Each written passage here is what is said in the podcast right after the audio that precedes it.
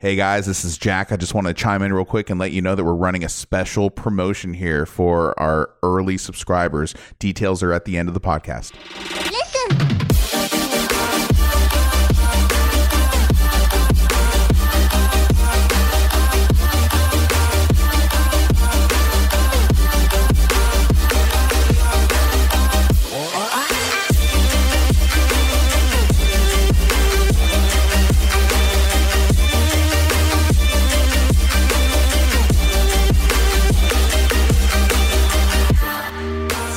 So talk about talk about IKEA. Yes. So I went to IKEA for the very first time, very first time in my life, uh, like All last right, so Saturday. I'm gonna live this. I'm gonna live this out vicariously through you right now because I've actually never been. so you Well, okay. yeah, they have that new one near you guys, so Yes. you can change that soon, Colin. Yeah, they just opened up one in Columbus. Um, and it was it was a thing when it opened up. Like the day it opened, the grand opening, I think it was like a Wednesday. Like they had cops directing traffic Dang, to you were around. The, yeah, no, this, this- it was a holiday. Yeah, Like no, it's there's probably like balloons in the air. Goodyear blimp probably flying over top. Oh yeah, it was it was a magnificent event. Um, I decided to go after all of that, um, and I thought maybe it would like die down a little bit.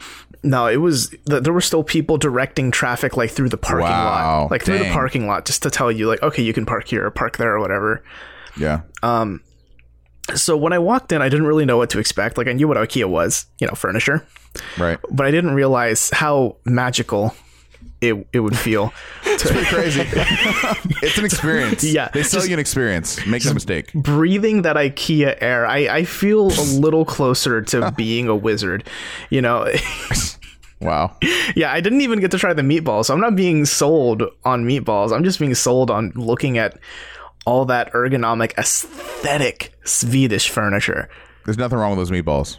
Those are some I- good meatballs. No, yeah, I've, I've heard they're good, but I, what I'm trying They to say is sell like, meatballs at IKEA. Absolutely. There's a cafeteria there. yo, no, that's a that's like cafeteria their that's their thing. It's- Yeah, spoilers for Colin. Hey, Colin, just go. Oh. Just plug your ears for the rest of this conversation and just go.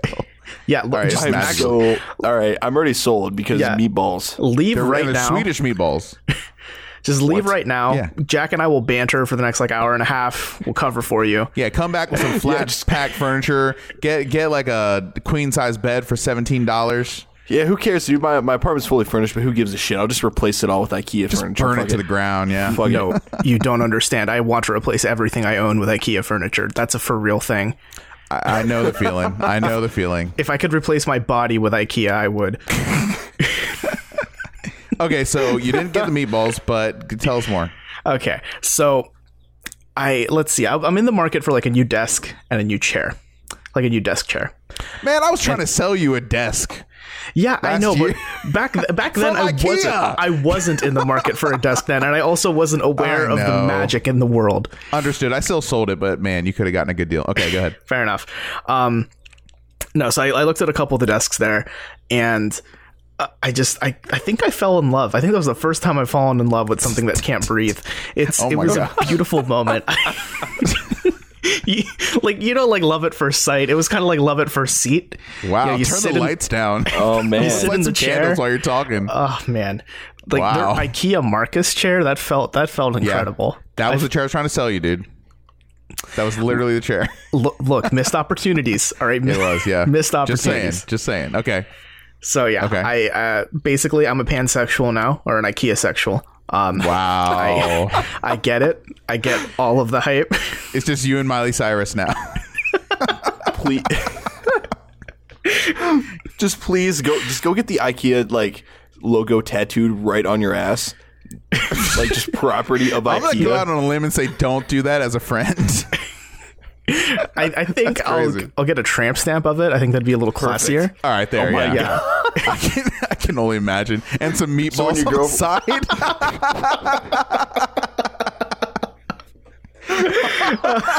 Dude, I know there's someone out there, someone out there with IKEA Swedish meatballs tattooed somewhere. I guarantee. I venture, I venture to guess. So, so Dude, what did the- you buy? What did you leave with? Uh, I left with uh, pretty much nothing. I bought some straws. What? Dude those, listen those will save you like like i was getting judged actually when i because a bag of straws is like a dollar and i was getting judged for that and then they saved our butt multiple times. I'm like, aren't you glad now I bought these straws? Mm, yeah, no, because we have a bar in our apartment, so it's like it's per- like we use the straws on a pretty daily basis. And one of um, the worst, sorry, but one of the most egregious, like the wrongest wrong someone can do you is when you get home from the drive-through and you're ready to eat, sit down, and you discover only then and there that you are strawless. yeah, That is a bad feeling. No It's one wants to be like dealing with the ice and the lid and all that crap. yeah. Okay, and I sorry, used to ahead. drink a glass like a normal human being. The um, straw is not in the bag. They tell you the straw's in the bag, but it's not in the bag. And like, what do you do? Um, I also bought a really, really all right pillow. It was just okay, really. I, I didn't want to spend too much because I didn't want to commit that much since I'm moving mm-hmm. soon. Mm-hmm, um, mm-hmm. and I think it's when I moved, like what what that trip was. That was a planning trip. It was for me to find out what I could find, and then the next time I go there, I will probably be bankrupt. Um, yeah, I won't won't have any money after that. Wait, so my question is, what what the hell do they sell other than furniture? You said they sell straws. Like, what Uh, else it's a do they sell It's that's like not it's like furniture? literally like I think it's a company like they just sell anything that you can put in and around a house. It's Okay. in IKEA. Here, here's the thing. Here, here's something that blew my mind. So they have a extensive light fixtures and like lamps section, and they have these lights that hang from the ceiling, and it's like, you know, it's like a sphere at first. Uh, I know what you're going to say. Yeah. Uh huh. And then and then you can pull a drawstring, and the sphere like expands and explodes in a very like symmetrical like Kind of, yeah. It kind of looks like the Matrix of Truth that keeps Optimus Prime alive, basically. but it's, a you know, lamp. It's like you know those blinders on your window. Like imagine a 3D version of that, like a just a 3D version. It's it's pretty sweet. I, I'm not gonna lie. You got to see it for yourself. But I can't wait to hear Colin's reaction when you go there, man. So they th- they thought the company thought that I still lived in Ohio, and I do not. But they mailed me a like golden like hex wrench, Allen wrench. And they're like, come to the store during this event and put it in this one machine and crank it. And if you and if you're the winner or whatever, then you get like a hundred dollar IKEA card. That's pretty So cool. yeah, so I should have mailed that to you. Sorry, but I just threw it away instead. I was like, ah, no one needs this. Yeah, there's, no a- one- there's an IKEA 20 minutes from me here. So, Yeah. is is this an amusement park? Like, dude, make you. It will take uh, you could take a day there easily. Like, Mm-hmm. hey, you know what, Colin? Hey, go on an IKEA date. I've heard good things. what? I've heard good things about going going to IKEA as a for a date. Seriously, No shit. I'm just, I'm just gonna take my girlfriend there and be like, dude. I'm She's gonna saying. come down and be like, "We're going to IKEA." She's like, Yeah. why?" Be like, Come back and trust report, me. yeah. We're going to IKEA." So welcome to TDP, the Tiny Hey Disc now, yeah. Podcast. Oh, God. Uh, it's a show about games and life. I'm your host, Robert Scarpanito, and I do not have an IKEA tramp stamp. Um, and I'm joined here by Jack Cepeda. Hey everybody, I I can't even go on anymore. like it's, this podcast is ru- is running the ground already. We're getting this off is- to a great start, guys. and uh, also Colin Sparling. I'm gonna make a Kickstarter or like a GoFundMe for this tramp stamp. We're gonna make. We're gonna Do you make really this need to? It'd be only be like eighty bucks. I want this to be the like no, I want this to be the most like eccentric, like most detailed IKEA tramp stamp you've ever seen in your entire life. And it's, it's Honestly, gonna I have think- like I think IKEA snakes should and pay for roses it. all around it, like typical tattoo fair. Oh no, I think IKEA should would pay for that. I think if someone were to get their name tattooed on them. Dude, just tweet at them, just to be like, "Hey, IKEA, do you want to pay for my my, my IKEA tramp stamp?" Officially sponsored. How many? How many decent- retweets? How many retweets? I had a decent story to tell, but like it doesn't really like live up to the IKEA trip story. But Yeah. So welcome to the IKEA cast, um, where we talk only about IKEA for the next hour and a half at least. That's all it needs. That's all we need. I can't wait to hear Colin report back when he comes back. Oh, I'm excited. It'll happen within the next week or two. Yeah, that's that's your homework now. Like next episode, we're expecting it. Yeah, I want to hear how long it took you to put the uh, the drawer together. Yep. I don't know. Like I've seen pi- like I saw Robert snap at the place, man, and I'm just I'm intimidated. I, it just it looks so large. It's an experience. It's it's a huge building too. Anyway, That's what I'm saying. enough about IKEA. let's get let's get into some uh, some topics here. So, uh, you guys heard about the Han Solo film? Yeah, I was looking forward to it, and then when I found out when I found out who they casted for it, I was like, oh, I don't know. And then I saw who they had as directors, and I was like, oh, they have some pretty good movies. Lego Movie, Twenty One Jump Street. Like, okay, this could end up well. And then I think it was what earlier today, right, or yesterday maybe. Uh, Lucasfilm kind of let Phil Lord and Christopher Miller go. They just kind of pushed the directors away due to quote creative differences. That's so crazy to me because I, I read the story as well, and they were talking about how there's only about three weeks or so left in development, and they how can you get so deep into film uh, production and then have them drop at that point? You know what I mean? Wouldn't you know by that point whether or not you're going to get along? Shouldn't you kind of figure that out and iron that out when you're hiring directors? It's just really crazy, and I'm concerned about the film more so than I was before because I already didn't think that the uh, actor that they um, cast for Han Solo's part was was a great choice, and now I'm just like, oh man, what's gonna happen? Yeah, what's worrying too is like when you're when you're changing your director this close to when you're done with your principal filming, like it makes me wonder how many like dirty cuts there are going to be, or you know, like scenes that feel really out of place because you know, like you filmed all this footage with these two directors who had a vision, and then you know your last three weeks of filming is going to be you know under a different director, under a different vision, and it's just going to feel like a clashing of messages. I think. Yeah, I think uh like I mean like like like we read Rogue One already had a lot of reshoots, right? So Yeah. um let's just hope like it doesn't end up like a Suicide Squad. because everyone knows how that DC turned out, right? Right. Yeah, exactly. I don't know like it like, like Jack said like I mean you said it man, it the fact that they waited so long to figure out that they just had no chemistry and they, they just butted heads like oh yeah it's the cliche of creative differences blah blah blah we're just not gonna do the thing anymore and now that's just kind of hanging there in purgatory Yeah. Speaking of purgatory, is production just hanging in limbo now? Is anyone you know? Running the show, what's going on now? No directors. You had two of them. Now you have zero. Is someone going to swoop in and and assume that director role? Well, here's the thing. They said um, even though they're letting these two directors go, they're still slated for a May 2018 release date for the film. So they're adamant about this not stopping production or like slowing down production in any way. this will be the closest that two Star Wars movies kind of launch too, right? Like the next episode uh, eight is in Yeah. December, and then you only have five months. Like, I mean, I love my Star Wars, but I've never had two, you know, released in, in theaters so closely together. You're kind of used to. You're used to it being a three-year thing, right? With the with the second trilogy, or you know, even the first trilogy, they were years apart, and now we are on the cycle where there's one a year, and now it's going to even increase. So, I don't know. It's looking it's looking worrisome. I'm I'm hoping the best, but I always had a little bit of misgivings about this Han Solo film from the get go, and now I'm just like really in panic mode. So don't know, but I am looking forward to episode eight. Episode eight looks sweet. Rian Johnson is directing that, who uh, directed Looper. I don't know if you guys ever saw that movie. I've heard good things. no i That's, didn't a, see that's it. an I awesome need to see movie. it. Yeah, I, it was on Netflix. Who knows if it is anymore? But Looper is a, a fantastic film, and also Rian Johnson directed um, uh, one or two episodes of Breaking Bad too. Some of the best episodes in that whole series. So for fans of Breaking Bad, like we have a lot to look forward to. I think this uh, this holiday season when episode eight comes out, I'm I'm I'm really hyped about that film wait he just directed like one or two episodes of breaking bad why just one or two episodes because he's Rian Johnson. He's in demand. I don't know. They they have Oh. yeah they have multiple you know um, directors uh, per season for that series, and man, oh i, I honestly didn't know that Yeah, Breaking Bad is oh, one of the best TV series. Oh, Anyways, it's so I good. digress. it really, is it's so yeah, good I could wa- I could rewatch the whole um uh, series from beginning to end like right now. Like I'm kind of due to watch it again. I've only seen the whole series one time through, so it's kind of it's almost time.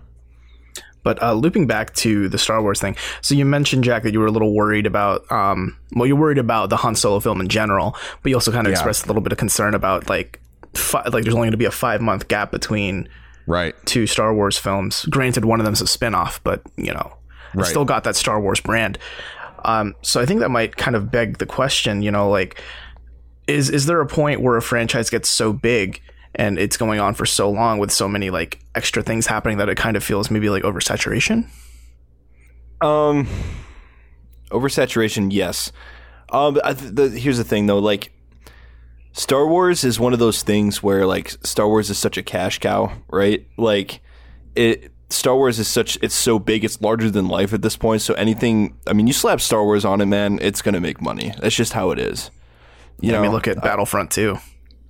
yeah right Hey, that looks like a good game. Look at you, yeah. man. That game was cool.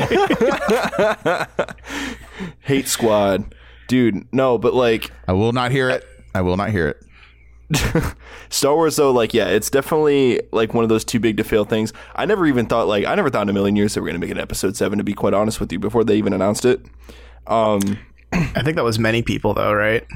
Yeah, like I thought, you know, it was going to be, you know, we had the original series and the prequels, and then I just I just thought that was it. Like, I mean, we were, we were getting all the cartoons and all that stuff that was kind of like uh, fluffing up the lore that was already there. But then they came out with episode seven. They're like, oh no, the extended universe is not canon anymore.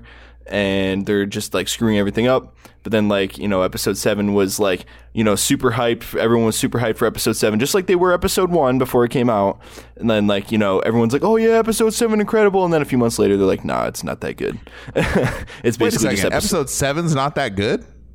A lot of people, I mean, a lot of people don't like it. Like, What? uh, yeah, because it's just basically a rehash of episode four. I don't know. I think. I mean, I'm not going to sit here and defend that point. Like, yeah, it definitely is a retelling of episode one, but I I haven't heard the backlash on ep- episode seven until this very second. Like, I thought it was kind of like Well, generally I'm not, thought I'm of not saying it's positively. Okay, so I'm not saying it's like bad, but like a lot of people, you know, after the hype kind of died a little bit, they're like, eh, maybe it's not as good as we thought it was. Kind I of don't thing. know. I, I You know? really like that film. I'm looking forward to the other two mainline Star Wars films. Certainly, uh, eh, way more than I was Episode Two and Episode Three. I think that just those movies were so terrible and so like mocked still to this day. Just this morning, I read or I saw a meme. Literally, just this morning, it was like uh, one of those um, alphabet pretzel bags. Do you guys Yeah. know those? Yeah, and like it was spilled out on a table, and the and, and the pretzel spelled out. Do you want to hear the legend of Darth Plagueis? Oh my god. yeah, like in pretzels. like that was literally just this morning. So it spawned like so many countless memes. Like that. That's kind of where those um, movies live on, right? And and still provide some uh, form of entertainment. However, you know, um, uh, uh, how much fun people want to make of them, but. I think people were just so relieved as well. So I, I will admit this as far as episode seven. I think people were just so relieved that it was good right? And not terrible like they like they've known that it might have gotten a few extra brownie points just for being good not necessarily a great film but it, it definitely has its moments. It has humor um, it has good effects. Uh, harrison ford is still a little weird just from all the weed he smokes like his entire life you know? His brain cells are kind of not exactly you know where we remember them from back in the day but you know, I think that uh, I think that movie was successful, like no doubt, um, commercially. But I, I think it's a good film. I, I own it. I don't own a lot of physical discs. But that's one of the movies that I actually bought and own and will Fair watch enough. I mean, times. at the, I mean, dude, at the end of the at the end of the day, though, I will say like Star Wars is Star Wars, and though it may not be like there, there is definitely bad like Star Wars movies, like Episode Two, for example, but it's like it's still Star Wars. You know what I mean? It's still like. Eh, Okay, so you say they're bad movies, but it's still Star Wars. You know what I mean? You're, so you're still gonna watch it. That's so the like, thing. That, that's the thing that I debate though. Like, is episode two and episode three, and to a certain extent, episode one, are those really Star Wars movies? I mean, is Episode Three really that bad? Though I really liked Episode Three personally. It's it's just oh. Really liked, or I mean, just not, uh, not really liked, but I, I liked. Honestly, though, like take away like Hayden Christensen though, and are those movies really that bad? I, I feel bad for that guy. I just think he was given terrible. No, he was victim of a bad script. He really was. You know, get George Lucas off the couch. You know, and and and make some real films. I don't know. There's there's some really good um, takedown videos. I don't know if you guys have seen the Red Letter Media uh, reviews of the uh, second Star Wars trilogy, episode one through three. They just go into so much detail on why those movies are terrible. So I would invite you to check those out and watch it. And and No, literally the have to. reviews for each movie, like he does one for episode one, episode two, episode three. The reviews alone are as long as the movies are. Seriously. wow. Yeah, they're like two two and a half hour long reviews, and they are Oh my awesome. God. they are awesome. That's kind of incredible. Totally worth it. Seriously, check it out. So Uh, yeah, I definitely have to. Um, I will say like, but I, I don't know. Out of, out of you guys, I don't know if I would definitely say like I'm as adamant of a Star Wars fan. I was a Lord of the Rings kid, to be fair. So I, I, I lean more towards like the high fantasy stuff rather than the sci-fi stuff. Um, but like I don't know, but definitely it, it definitely is one of those franchises that's like you slap Star Wars on it, dude. People are gonna go buy it, they're gonna go watch it, whatever. And Um, I will say kind of more so like as like not not a hardcore fan perspective. I will say like I don't know this whole idea of doing all these spin-off movies. Like I, I don't know. I kind of felt Rogue One was kind of mm, pointless to me. I don't know if I don't, I Oh don't know. You guys, gosh! you guys can come at me with your torches and your pitchforks, but I mean, I didn't really think it. I don't even think it really needed to happen. It really wasn't a necessary film. It wasn't a bad movie. I went and saw it in theaters. I didn't think it was a bad movie. It was a good movie. You're not wrong. You're not wrong. It's not necessary, No, but it was I so just- uh, awesome though. I would. I would probably never watch it again. Oh my gosh, Jack's gonna kill me, dude. I'm just saying. I mean, that's a good movie. That's a good Yeah. movie. What do you No, think, I Robert? You're so enjoyed- quiet. I You're enjoyed quiet during the Star Wars it. talk. Yeah, I mean, I kind of want to stay out of the Star Wars fandom personally. I just don't want to be in that. Yeah, I mean, you don't- everyone knows. Everyone knows the best part of Rogue One was the uh, Forest Whitaker eye. So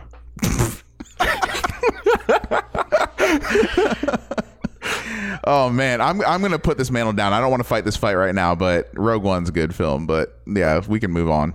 Uh, Han Solo Episode Eight, we got those coming out this year, and yeah, they, they are coming out like super close together. It's a lot of Star Wars, man. You never would have. I never would have thought I would have seen the day when so many Star Wars movies are coming out so close together. It's kind of crazy.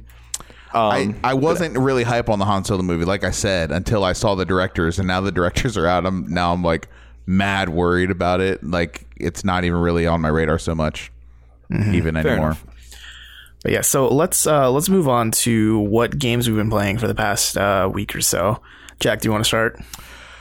Overwatch, that lunar colony map, just got released uh, yesterday or two days ago. If you're listening to this on Thursday, and it's good. Um, it's a free map, you know, so you don't have to down, you don't have to subscribe to any kind of uh, season pass or anything like that. Blizzard just kind of gives their new content out to all players, and yeah, it's pretty fun. Probably played a couple hours, um, maybe a dozen matches or so. Or so.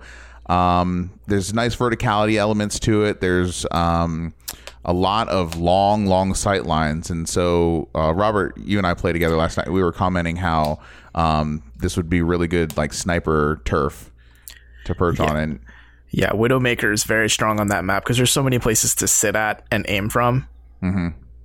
Yeah, they, and there's there's good flanking lanes as well. Um, one of the most notable ones is uh, you can kind of go outside of the lunar colony and, and be on the surface of the moon, and it's real low anti grav. And so we had a couple cool stories from that. So if you know Symmetra's turrets, she can lay down six at a time, and to go into that door, I uh, you're you're just kind of like in this real.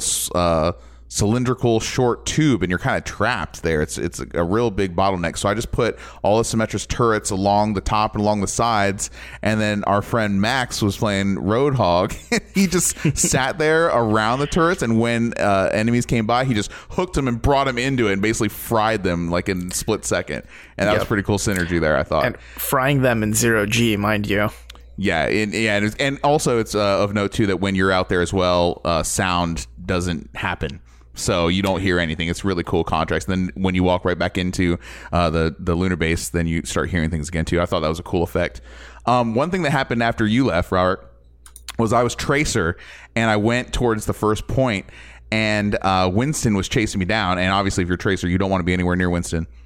So I go back to zero G and I'm almost dead. I'm going for the health pack out there. Winston's chasing me outside. Okay. He makes, and he's about to kill me. He makes the mistake of, of, uh, doing his jump, his boost jump, and because he's in zero G, he goes flying off the map. It was so hilarious and killed himself. And I was like, it was, it was one of the funniest things that happened in Overwatch in a really long time. But he thought he was going to kill me and didn't even think that, oh, maybe I shouldn't hit this button. Jeez. You'd think Winston, of all characters, would know about moon gravity. If he's in character, yeah. Yeah. We need, to get, we need to get into RP servers maybe for this. Yeah, no, I played. Uh, I played a bit of that patch too with you, like you said. Um, I I was really interested to see how the new characters would play, or how the patches to the characters would play. Most notably, Reaper, McCree, and Roadhog's patches. Um, and I have to say, I don't think I hated them as much as I thought I would. I actually kind of really like Reaper now. I feel like he's actually pretty fun to play. He has the, that new ability where he life steals on hit rather than regaining health from the globes after he kills people. yeah. So it gives him a lot more sustain. It really makes him like a good tank buster, I think, which is what he was kind of always meant to be. Yeah. Um, McCree's alt feels pretty good to use now too. It doesn't feel just kind of like a joke, you know, like just the it's high noon and you kind of don't care. And then dies. Yeah. Yeah. Um, and with Roadhog, th- this is the one that was biggest to me, as I was worried that I'd maybe never play Roadhog again. But I think the new patch, he still feels pretty good. It does feel annoying that you can't just hook people and kill them anymore, but Yeah. he he's good at like still punishing that. So you know, if you're like low on health and you're running around in a bad place and then you get hooked, like you know, you kind of deserve to get hooked. Mm-hmm. So I think I've- that. Oh, oh, go ahead. It's just he's all about like bad positioning, you know. Like if, if you're in a bad position, he'll punish that. Right. I, the thing about it is that Blizzard just has so much analytical data on how these you know these characters are being played on their strengths on when they're dying why they're dying that when they make these um, patches uh, these fixes to the gameplay I, I have to believe it's for a reason i have to believe it's like a decision by committee there isn't one person going around right and like just changing up the game that affects literally tens of thousands if not hundreds of thousands of people so you know. I- It sounds weird, the Roadhog uh, specifically, but I'm willing to try it out. He's never been like a major character of mine either. He's definitely in like my bottom half of the characters that I actually will play. It's very situational. Basically, if we need a Roadhog and no one's willing to do it, I'll pick him up. So that doesn't typically happen. He's one of the more popular characters I feel that I run into. Yeah, definitely. Um, Colin, what have you been playing for the past week? Um, I got around to messing around with my Dreamcast a little bit more. Um, Awesome. yeah. Uh, Dreamcast. I, I picked up a complete unboxed Dreamcast for all you collector nerds out there uh, a little while back from uh, my friends at Warp Zone here in Columbus. Cool. Shout out. Yeah, shout out, man. Uh, and the the system works great, super clean. Um, picked up a couple games for it. Uh, I've collected a couple more games since then. I got like Soul Calibur, Crazy Taxi one and two, like classic. Skies of. I got a hell of a deal on uh, Skies of Arcadia.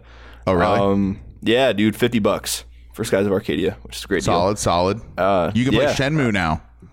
Yeah, I can play Shenmue. I, I'm still waiting to hear whether or not they're going to do the HD remake because there's been so many freaking rumors coming out about that. Let me ask you, Um, Colin. Let me ask you. What do you know about that ChuChu Rocket, son? ChuChu Rocket, Yeah, you need to get that game. ChuChu Rocket. Trust me. Trust me.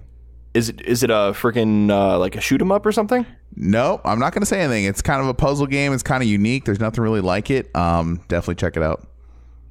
All right, yeah, dude, I'll definitely check it out. I need any anything to play on my Dreamcast, to be honest with you. Um, but I did go out of my way to get uh, like an HD converter box and a VGA cable for my Dreamcast. I was just going to because they're looking say pro move. super clean, super clean on my HD TV. Yeah. Um, it, you can find all both of those things on Amazon if you just Google uh, or Amazon the uh, Dreamcast VGA cables. They're pretty cheap. They're not too bad. Cool. Um, and then you can just convert, uh, convert up up converts them so you can use HDMI cable. Uh, so it, it looks pretty pretty nice. All games run at native 48 480p. Of course, they're a little bo- they're boxed off. They have like the black bars on the side, but they look pretty Right. decent. Playing Soul Calibur looks amazing. oh man, I played so much Tony Hawk 2. Dude, Tony- I need it. I need when, Tony yeah, Hawk's when Tony Hawk too, 2 so was like, you know, the game, you know, that, Right. that year, like I played so much. Good memories. Lights out, Guerrilla Radio. Yeah, exactly. So, do you have any like one big game that you really want to play on the Dreamcast, or is it kind of just you know So test the waters? I mean, Skies of Arcadia was a really big game because it was the JRPG that uh, on the Dreamcast that everyone talks about. Like, oh, Skies of Arcadia is like amazing, and I've played a little bit of it so far, and it's it's like presentation wise, it's amazing, and I, I couldn't imagine playing it back then because I think it would just be mind blowing. Um, the thing about the Dreamcast though is like it, it has like a certain pizzazz to it. Like it has like the, a certain way, like a certain feel to the graphics that just it has a certain appeal to it that grabs you.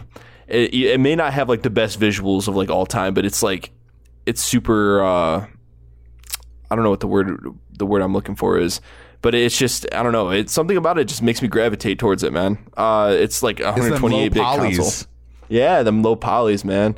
Uh, everything looks so square. And um, San Francisco Rush, Hydro Thunder, yeah, Virtual Hydro Lawn. Thunder, Virtual Yeah, dude. Ontario, Tangram. But Dude, yeah, I I, will say like so. Darkstalkers. Uh, so I mean, the, the the coolest thing about the Dreamcast though, it just has like these little quips to it, like everything from like the VMUs to like how loud the system is. It's so ridiculously Yours loud. is loud. I never, I never had that issue before. Did you, um, Do you do you did you get a VMU? Yeah, I have two of them. Are you feeding your your Tamagotchi or whatever it is? Oh no, I, I see. I think um the I know exactly what you're talking about, but I think the problem I'm running into right now is I think the batteries are dead in them. So I think I need to get new new batteries for them so I can. They Well, can yeah, if it's own. from like 1999, yeah, they're right, dead. exactly nine nine ninety nine. Remember Yeah. the date. Um, yeah, so I, I think I need to throw new batteries in them because I haven't been able to do like the standalone. But that's the cool thing, man. They come with the VMUs. They show like the uh, a little display icon for whatever game you're playing when you have them inside the controller, and then when you take them out, they got little buttons on them. You can play mini games like feed your Tamagotchi pets. A new quip that I found out. I don't know if anybody knew about this, but or uh, how many people know about this, but like so there's certain games where you can put the game in the Dreamcast, right? And you know, it does this usual whir, like it's really loud because it sounds like an old computer, like really loud clanking and like running sounds. Um, and if you tur put the disc in and you go to the main menu and you go to the CD section, you can actually play the game's soundtrack right off the game disc without actually going into the game. Really? Yeah, and not all games do it, but there's some like uh, the one I have, Rippin' Riders, which is like an old like an old like snowboarding game, which is a lot of fun. Um, you can put it in, and it's got like one of those old, like straight out of the '90s like slow electronics type soundtracks with just the the drum and bass, like just really just really nice to put on in the background. And the cool thing is, if you put it like if you play a CD or whatever, like the screen darkens on the like the Dreamcast screen, and then it shows like a little light show while you're listening to music. Nice. And just like little, I love little stuff like that. But like if you put in some discs have Easter eggs on them. So like uh, Skies of Arcadia, if you put it in uh, the Dreamcast and you put and you access the CD section, it'll be like, "Hey, what do you think you're doing? This disc doesn't belong in a CD player. Yeah, put our disc back in the Dreamcast so we can do our jobs." Like, That's cute. Yeah, yeah, they had funny. I I remember uh, Tekken Two. I want to say had a really funny message as well too. If you try to put it in a CD player, but uh, kind of fun fact: any um, disc-based game with Red Book audio, that's basically just CD audio. It's basically wave files, so you can pl- throw them in your CD player and technically have the soundtrack for free. I remember a bunch of games on PS1 did really? that as well. Yeah, any any uh, CD-based game with Red Book audio, I believe. Nice. Yeah. I've yeah, actually I've never tried that with a PS1 game. I'm sorry, Robert. Go ahead. Yeah, I've actually been playing a game that has a really good soundtrack.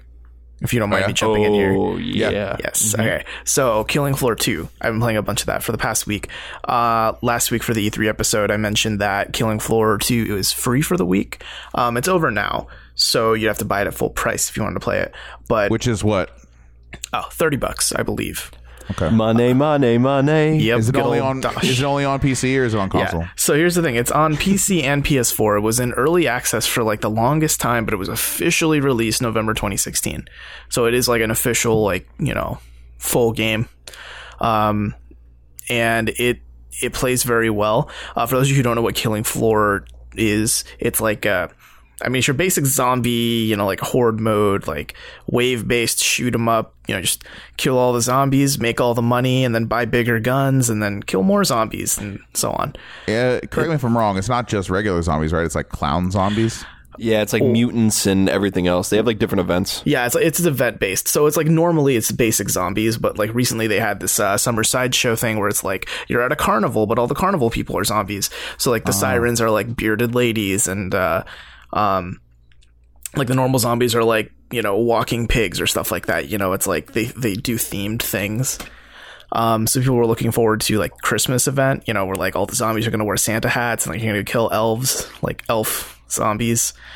Um, but the gameplay feels really good. It feels better than Killing Floor 1 for those of you who have played it. Uh, Tripwire Interactive did a lot to um, make the guns all feel good. You know, like every time you shoot. Yeah, right? Now, every time, every time you like, you know, pull the trigger, it feels like really hefty and the sound design just, it's, you know, it just sounds so loud and like, yeah, I'm really shooting a gun. And, um, So the big question is, can you sprint? yes, Is there a sprint button now? there is Oh now a sprint God. button. Yes. Wow, you don't have to Um, whip out your knife in order to run. Well, here's the thing: if you whip out your knife, you run even faster. So it's like it's still carrying over that little system, but like you can still sprint as well. Um, and now whenever the big zombies spawn, like you know the really big, like you know tough ones that you know there are only a few of them every round toward the end. Right. Kind of like mini Um, boss zombies. Yeah, like mini boss zombies. Uh, they have this like blood curdling, like guttural, like you know, like scream thing that they do whenever they spawn, and you'll hear it, and it's like loud as balls, and it's just so frightening because you're in the middle of shooting all these zombies, and you're just like, oh, and it's like, oh man, Oh, that kind of reminds me of what you're describing, like uh, the big daddies in the first Bioshock game. yeah, kind of. It does kind of sound like that. Wow. um yeah so it, it it's pretty good and then at the end of every like every level i guess. Because you know you can play a game that's like four seven or ten waves and then at the end of that is like the big final boss who's like really tanky and you know like does a lot of damage. So it's, it kind of feels like a raid boss in an fps Okay. so you know it's the idea of like juggling who has the aggro and like making sure the healer is on top of healing people who need to be healed and so on. How many are on a team? uh six people So it's six v six VP or six v six v Six VE. Okay. Yeah, Yeah. it's six v just zombies. There is like a like a versus mode where it's like six v six and also zombies are there. Oh, interesting. Um, I didn't play that mode much, but Okay. uh, each each person you can choose like uh, like one of like there are ten classes to choose from. You know things like you know gunslinger or like demolitionist or medic. You know, so it's it has a lot of like class based synergy that you can come up with. So like if you jump in with a six man team and you're playing on like a really high difficulty, you know, there's like a lot of strategy involved in that. If that's your thing. That sounds cool. So Mm-hmm. one Uh, thing about the graphical style, I I would say that's kind of like the biggest barrier for me to pick up the game. It just looks a little like I don't know what the word is, just a little intense, a little uh uh gibby. you know what I mean? Like there's a lot of gibs just flying Yeah. around everywhere, and a lot of blood. You got to wipe off the screen. Like I'm just like, oh, I just You- feel you can- what you know about looking at them gore physics, son? You can turn that off though. You can turn off the gore and the blood. But then Oh, dude, I, give, it- give me all the gore. I know. I was going to it. say. I think yeah, some people would cry foul at that. Let me ask you this though. One thing that uh, you said that intrigued me is you said the soundtrack's really awesome. Can you talk about that a little bit? Okay, so it's all like heavy metal, basically. I can dig Um, it. Yeah, it's it's all like really strong metal tracks. Um, with the occasional like you know softer tracks when you're you know like between rounds and like you're going to the trader to like buy your guns. Like you know, Doom level, Killer Instinct level heavy metal. Yeah, or- like that level. Um, they even because like for their their event that they just had that summer sideshow, there's like a there's a map that's like a circus, but you know like overrun by zombies. And at that one, they have like metal tracks that are like covers of you know like da da da da da da da da da, but like metal versions of that. So you know they even have like themed songs for their event, which is pretty cool. That's so. I'm awesome. getting flashbacks to the Trans Siberian Orchestra. That's cool. No, that's yeah. cool. Uh, so if you're if you're a metalhead, you'll probably find a lot of good music in this, and it'll feel it'll it just really fuels that power fantasy of like I'm gonna mow down a bunch of zombies and there's nothing they can do about it. That reminds me, since we're talking about metal, did you? Uh, this is just a small tangent, but did you guys hear today the news that like Corey Taylor from Slipknot and Chad Kroeger from Nickelback are like Yes, it's, feuding? dude, it's so good. it's so good. I watched They're, the like, literally whole Chad Kroeger Twitter. interview because, like, I was like, "Are you serious?" I couldn't believe this was happening. Wow. Do you, do you- did you hear about it? no, I just just No, the bare minimum, yeah, information. I Yeah. caught it on lunch. Yeah, so just just really quick. Um, so basically, during an interview, Chad Kroeger from Nickelback was like, "Hey, so like, yeah, like." I, it's really hard to hit write a hit song, and it's and the guy's like, well, another band that comes to mind is like Stone Sour, and he's like, well, Stone Sour is basically Nickelback light. Yeah. Oh, dude. Nickelback light. Never knew two words could sound like such a sick burn together. That is like one of the worst things you could ever say to anybody. Yeah. Dude, I- anyway, yeah. oh my god. So um yeah, with Killing Floor 2, I'd, I recommend it to people. I think it's a great it's a good game to get with friends. You know, they do that thing where they sell it for cheaper, like if you buy it in a pack. Right. Um, it's a fun thing to just do, and it really scratches that that horde mode itch very well. So it's something Dude, to kind I- of yeah. like, I think it's just something to own in your library, and like whenever you feel that itch, you fire it up, and then like satisfy your hunger. Uh, Robert, I got a question. What's the mod scene like for that game? Um, so they have workshop content, like Steam Workshop. I don't know about the PS4 mod scene, so can't really comment on that. Um, but the Steam Workshop content, it's pretty alright. It's it's not bustling like Skyrim's, um, but it's definitely not dead like Grand Theft Auto 5's current Ah. mod scene. Yeah, have you guys heard about that? yeah, that's uh, that's that's some ish. Yeah, Go ahead and speak on it, Robert. some-ish. All right, so uh, Grand Theft Auto Five publisher Take Two. Well, that sounds like they have a second publisher. No, their publisher, Take Two Interactive, has uh, sent a cease and desist order to basically this piece of software that's responsible for about 100% of the mods on GTA 5. Um, the official reasoning is that um, apparently some people were using that software to make very like malicious like cheating mods for GTA Online, which you know that kind of makes sense, right? You know, like Yeah. you don't want people to cheat in an online game. Um, Yeah. but that also by causing by calling for a cease and desist, that also means there aren't single player mods. So you know you can't fly around like Superman or punch cars to death or. I you remember one mod that came out early on. Uh, it was like angry airplanes mod or something like that, where there's just like a hundred airplanes trying to crash into you at all times, and you're just trying to survive. It was really fun to watch. That's amazing. Uh, yeah, it was it was Yeah. pretty incredible. There's some good YouTube videos on that. Yeah, so that's Yeah. sad, man. So that's gonna. What happens if you already have a mod? Do you know? Does it just not gonna work? You're gonna have to like force push an update, and they're just never gonna work again. Yeah, so here's the, the reason why the um, modding scene for Grand Theft Auto has been so different is that, um, you know, like you can you can download Skyrim for example, right? Skyrim's a huge, like probably I think the most modded game in all of history. Um, you you can have any version of Skyrim, and as long as the mod is compatible with that version, you're good, right? Uh, but with GTA Five, it, it's always got like constant updates, and it's like always connected to the server. Yeah, um, so you're able to check if your game is modded and they're always like consistently pushing out updates to the game to always like mess with the code a little bit so that way mods always need to be updated like consistently. Um, so i assume if they haven't already they've probably issued a patch to make a lot of mods uh, wow. like non-usable or like they don't work with a new version I have to imagine that the mod scene is kind of what really sparked the explosion of multiplayer. I mean, how many people think of multiplayer when they think of Grand Theft Auto? I think of like an awesome story and a really fun single player campaign. When I think of Grand Theft Auto, I don't really think of of multiplayer. I mean, I admittedly have only played maybe about 20, 30 minutes of GTA 5 online. Um, contrast Yeah, that to boat. four hour or four hours, 40 to 50 hours, you know, in single player. Yeah, I mean, I'm in that same boat too, but I also know people who enjoy playing GTA Online to this day, and like not even with mods, it's just you know like they enjoy that the heists and you know being able to just Yeah. GTA Online with friends, you know, just like Yeah. go around and jack a bunch of cars. Um, so I think there's there's still a market, and it's going pretty strong, I imagine, because you know Take Two and Rockstar are doing a lot of like events. it's still guys i don't know if you realize this but in uh in the uk where they still release these numbers because for whatever reason america uh, we don't get to see sales numbers for video games. But in the, i digress. In the uk it's still in the top 10 Yes. it's like uh, it's like in the upper half too. It's like number four number five still. And it's like what? Like three four four years old? Uh, Four five years old, I think four years old. Crazy. still in the top 10 insane. people people are buying it. People still buy consoles and just get that game Yeah, here in 2017 and I mean, I don't blame him. It's, it's like it's a good game. It Right. feels good to play, right? Um, Yeah. I mean, I imagine even online, if like if the goals are your shtick, it's a very fun way to do it. Yes, the perception meets the reality when it comes to Grand Theft Auto 5. You get a great value for your money.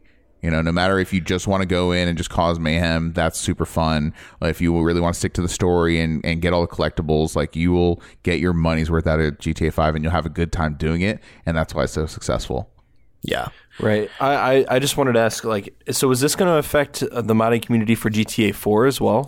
Yeah, because I think that um, that software they use, I think it's called OpenIV, it was the same one that they used to mod GTA 4. Now, I can't speak to how thriving the GTA 4 mod community is since GTA 5 has been out for so long. Well, yeah, there there is um because there was a huge community for this E and B mod for uh GTA 4, which is called the iCEnhancer mod, which was this hyper photorealistic mod that you could use on GTA 4 that made it just look stupidly realistic. Right. Um, and so that that had like a massive cult following for a while. I think- I don't know if he the the guy that made it is still doing updates, but he was for a good long while. Um, but yeah, like I so if that like takes that down, that would really suck because that that dude put in an insane amount of work.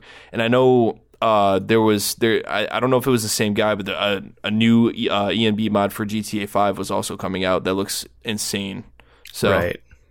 Yeah, I mean, it's just a shame to see mods being taken down like this because you know modding is such like an integral part to video game history. I think like we wouldn't have Team Fortress, you know, without modding. We wouldn't have, Wouldn't have Team Fortress. We wouldn't, have have, DayZ. Rocket League. Rocket League.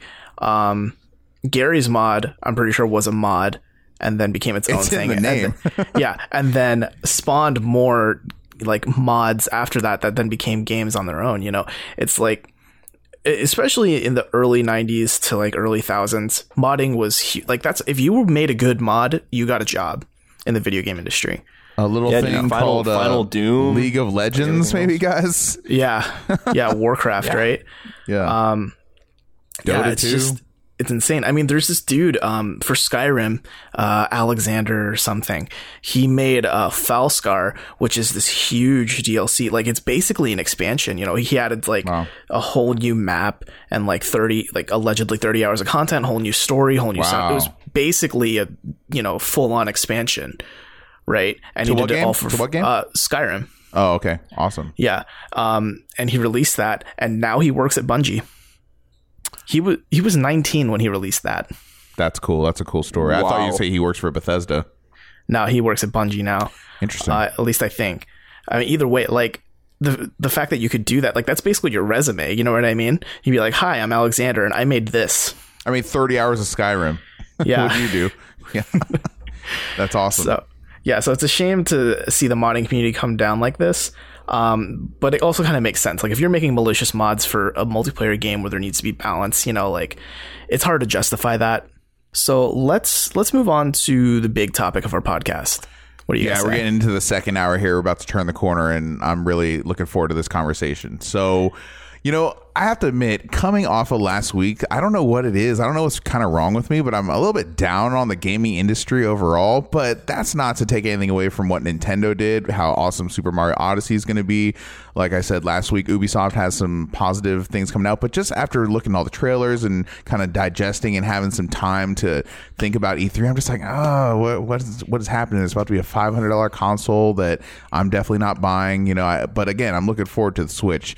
Not, but it's kind of important to remember that we are literally in the middle of an awesome year so far for video games. There have been some incredible games that have come out over the last 6, 12, 18 months going back basically since uh, second half of 2015 i just think we've been extremely spoiled with some awesome games coming out every month. Sometimes uh, on the weekly basis there's like an awesome uh, either huge surprise game indie game aaa you name it. But yeah that's kind of what i want to talk about now is you know our kind of top three video games for 2017 so far it being the middle of the year i think it's a good kind of uh, time to take a snapshot at, at what we've been playing what's really taking up our time and so yeah who wants to go first Mm, I can go first if you guys want. okay i'll go second after you All right. So probably my number three game of 2017.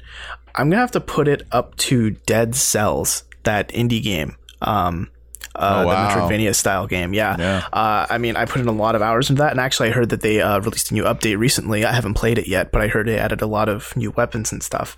But I remember, you know, it.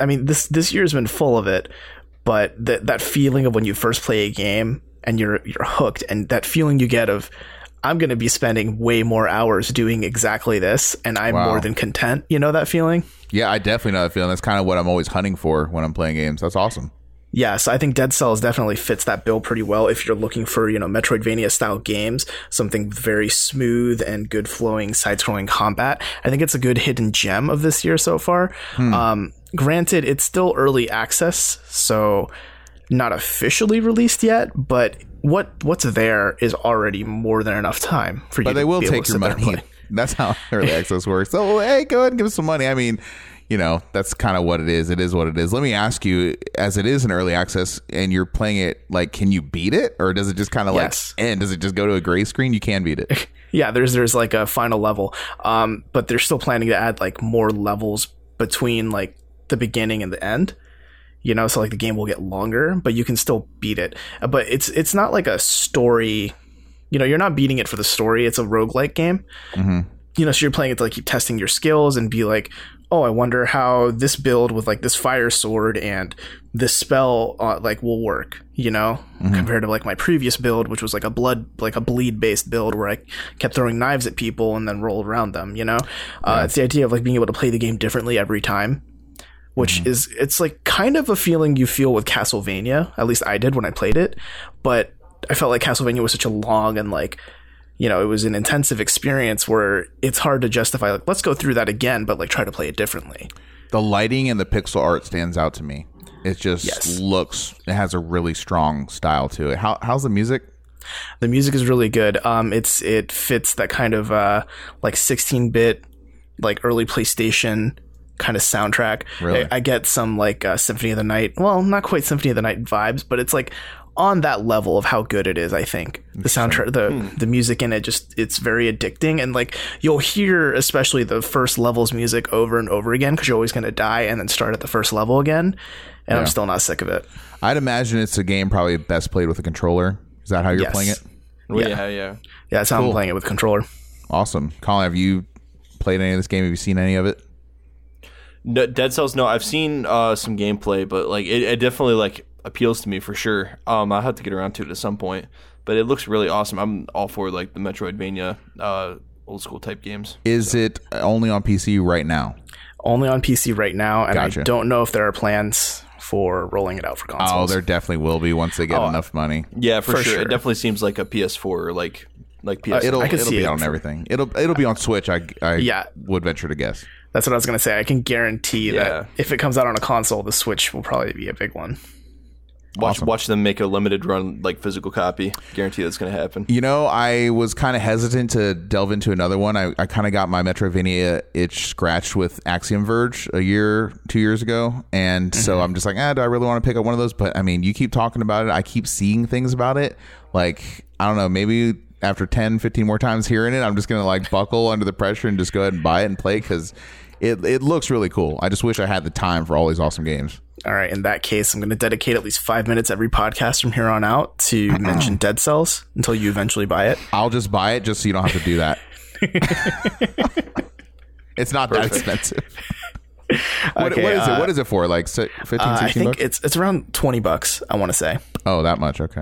See, Maybe. it's weird. That does something psych- psychologically. Like when an indie game that's not finished is twenty dollars. That's like over the line for me for some reason. But if you said like sixteen dollars, only four dollars, I'd be like, oh, all right, maybe. I mean, I did get it on a sale, so I got it for less than that. Okay, cool. Yeah, fair enough. So uh, let's move on. Jack, what's your number three of the Oh, first six okay. We're months? gonna round robin like that. Okay. Yeah. Oh man, so I kind of predicted this uh, a month or so ago um, that this is also a Steam game that is in early access currently.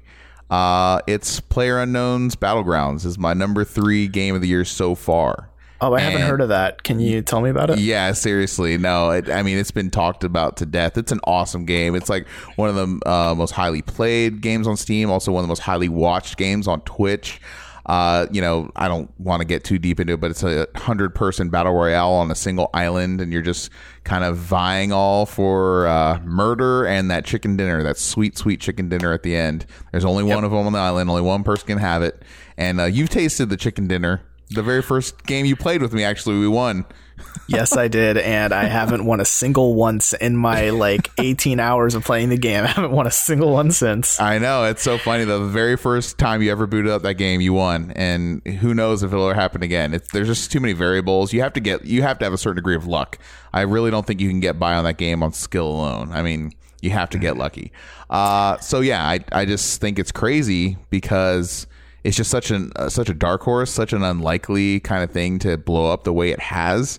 And I re- whenever I see someone um, playing it or whenever I hear about it, I and start talking about it, I just instantly want to go play it. Like right now, even I'm like, oh man, I just want to get back on that island. Return to the island. We got to get back. I think part of it too that's really fun. It's one of those games where you can walk out of it with a good story. You know, like I was playing it just last night, and I've already like just from playing it that night, I've got a couple like. So here's a funny thing I did in this one game. You Right. know, Right. It's it's a game that's very it's very organic, and it's a good sandbox for all kinds of little stories you can do. and everyone that plays it will have a different story. Mm-hmm. You know, every every story is different. Every experience, every time you you play a session, is something will happen that is just incre- incredible and insane and just memorable. And that's what's so good about that game. So you know they have a long way to go. They have a lot of development. I know it's uh, going to be console exclusive on Xbox, which is kind of crazy for at least the first year. Uh, that's a good get. Um, but yeah, that's my number three. I'm again talking about it now. I just want to go back and play it. Yeah, I kind of feel the same Yeah. way right now. I really can't wait to get my PC built because I, I hear about this game endlessly, and I really, really want to play it You've seen it, right? for sure. Yeah, yeah. I, I, I went to my friend's house last weekend, and when I walked in, he was playing it, and I'm like, damn, everyone is playing this game. And and I'm surp- as surprised as anyone else. Like I th- I thought long and hard because dude, there are again you know uh, so many great games. Maybe we should do a real quick honorable mentions after we reveal our top three. But there's just so many great games that came out this year um, that I'm I'm just as surprised as anyone that that PUBG, what we call it for short, is is just that good, and it's not even finished yet. So Yep. Yeah, I mean, I, what I find funny is that, like I have a couple friends who don't have PCs. You know, they they play exclusively on consoles, and um, when they found out that PlayerUnknown Battleground will eventually be coming out on the Xbox, like that was the best news they heard all E3. And you know, it's like that's that's kind of amazing that a game that's not even done yet can do that, right? You know. Yeah, it's hard to it's hard to imagine, you know, a time before I played PC games, but there was a time where I was really intimidated by mouse and keyboard controls, and you know, I'm still you know kind of mastering it, but uh, I can definitely put myself in their shoes. Like, oh, I can finally play this game. It's control, it's coming to console and controller and all that. So that's awesome. Right. Any any anything that can bring more people playing games, I'm I'm for. So, Colin, let's move on to you. What's your number three? Um, so here's the thing. So like like you guys know, I, I play a lot of I, I play a lot of you know older games. So I it, it takes I I have a massive backlog. It takes me a while to catch up. Is this And a there's game been that came out shit this year? ton. What's Is that? this a game that came out this year? No, year? yeah, yeah. Okay. It's it's gonna be no, yeah. I just I, I I had kind of slim pickings though for game for games that I've played that have come out this year. I will say, um, but yeah, like I said, I play a lot of older games, so it takes me a while to catch up. And there's just been such a uh, high frequency of good games being released in the first half of this year.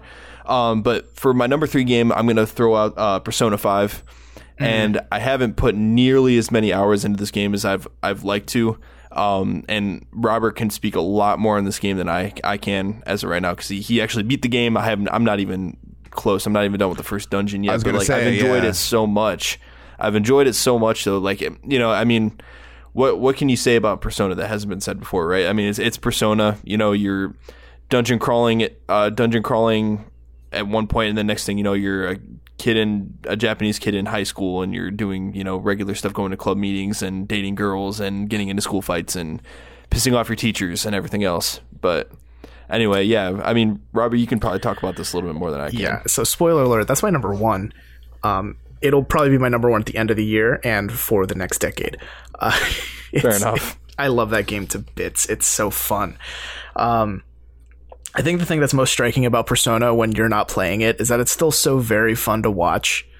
You know, like not even if you're interested in the story, but just visually, it's so very appealing. Everything's always moving. Oh, it, it really is. Yeah. It's it's it's the most visually striking game I've played, maybe ever. It's dripping mm-hmm. style, certainly, just like Persona 4 did too. Yeah, I, I kind of I like the style of Persona Five infinitely more I think than Persona Four, and I love Persona 4 style. It's just that Persona Five, it's everything feels so sleek and modern and cool, you know, and and I mean that in every sense of those words. Um, you know, like no menu sits still, no icon is, you know, like a still figure. It's always kind of like moving in some way, shape, or form. Um, the gameplay feels very like streamlined, like it's very easy to quickly, you know, get through battles, which is pretty important in turn-based RPGs like this because you know, you're always going to run into fights when you're dungeon crawling, um, and it never felt like a chore. I think. It seems to me Um, that the dungeons are a little more interesting in Persona 5 as opposed to 4. Like, a, actually, a lot more interesting. Is Does that hold up? Oh, yeah, because it's not you're, you're not just going down one freaking hallway that looks all the same like Yeah. you are in Persona Four. Okay. Yeah, like the dungeons have gotten better every game. Um, because three was just like a, you know, randomly spawning maze. Uh, four was each dungeon was themed, but they were still basically randomly created maze maze things, you know. Um, but in five, like each dungeon is handcrafted. So granted, that means there's less, you know, like replayability. Um, but when you go through these dungeons, you can tell like there's always a story being told. You know, every step you take and every every wall you look at, every decoration you see is like revealing something about that person's dungeon that you're going through. And about really their captures, psyche. Yeah, it just it captures that idea of like you're going into someone's subconscious and you're trying to find out who they are and you're trying to steal their heart to fix them. Aw. Yeah. I like would've been- the yeah. I like the mascot a little bit better than uh, Teddie. I hope I'm not Uh, offending anybody. Yeah, good old uh, Morgana. yeah, is Morgana a dude? Yep. That's a weird Cat- name for a dude and a cat. Canonically, yeah, it's true. Canonically, he's a dude. That I always like- thought it was a chick. Yeah, there's a, there's a point in the story where like uh, I forget who asks you, but someone's like, I mean, what do you think Morgana is? And you get to choose like obviously a boy, obviously a girl. You know, That's funny. That's funny. Yeah. One criticism I have of this game, um, and so I have gotten past the first dungeon, not much past that, but still, that's like 12, 10, 12 hours into the game. Like I've I've played a good fair amount to, to have a conversation about Persona Five, but the one criticism criticism I have is the music. Like I don't think I think the music has kind of dropped down for me at least uh, from Persona Four. Like there's almost no music with lyrics in it, and that was and the mel- then the vocal melodies in Persona 4's music was some of my favorite stuff ever. Like I can start singing it now, but it's gonna be stuck in my head. But I love I I own Persona 4's like soundtrack, so that was one kind of step down for me. With you know, it's fair enough to say I think the dungeons took several several steps up from Persona 4. Agreed. See, I think the soundtrack thing, like, you might need more time for it to sink in because there are a lot of tracks on the Persona 5 soundtrack that to me are kind of earworms right now. I don't know if I'd say it's better than Persona 3 or 4's soundtrack, but it's still very good. Like, I'd be willing to buy the soundtrack. Yeah, it know? has the same. Uh, oh, I'm gonna forget his name now, but it has the same composer that Uh, uh, Shoji, it. Meguro, Shoji Meguro, I think. Thank you. Yeah, that's. I think that's Maybe. right. And uh, yeah, I just I haven't got there yet. I'm hoping the music gets better. It's just one thing I was like, ah, it's just kind of sounds like he kind of mailed this one in. But I, I hope it does improve as the game goes on because the game is over 100 hours long. yeah. It, t- it took me 96 hours to complete it. wow, and you still want to go in and play? I'm sure. Oh, yes. Yeah, it's awesome. Awesome. Yeah. So yeah, so we kind of uh, got spoiled on your number one now. We did, but that's fine. Um, Yeah, I, I had a feeling me and Robert would be stepping on each other's toes a little bit. Yeah, but hey, I mean, I don't think it was a surprise to anyone that that's my number one because I love that game. No. I I love No. it to bits. uh, I guess we can go to my number two for now, though. We can go in kind of backwards order for me. Yeah, we're gonna have to So- recap this at the end or something to keep it straight. Yeah, for sure. Uh, I'm curious if I'm going to be stepping on anyone's toes with my number two. Uh, probably will. yeah, I'm gonna go with that the one game that sold the Switch.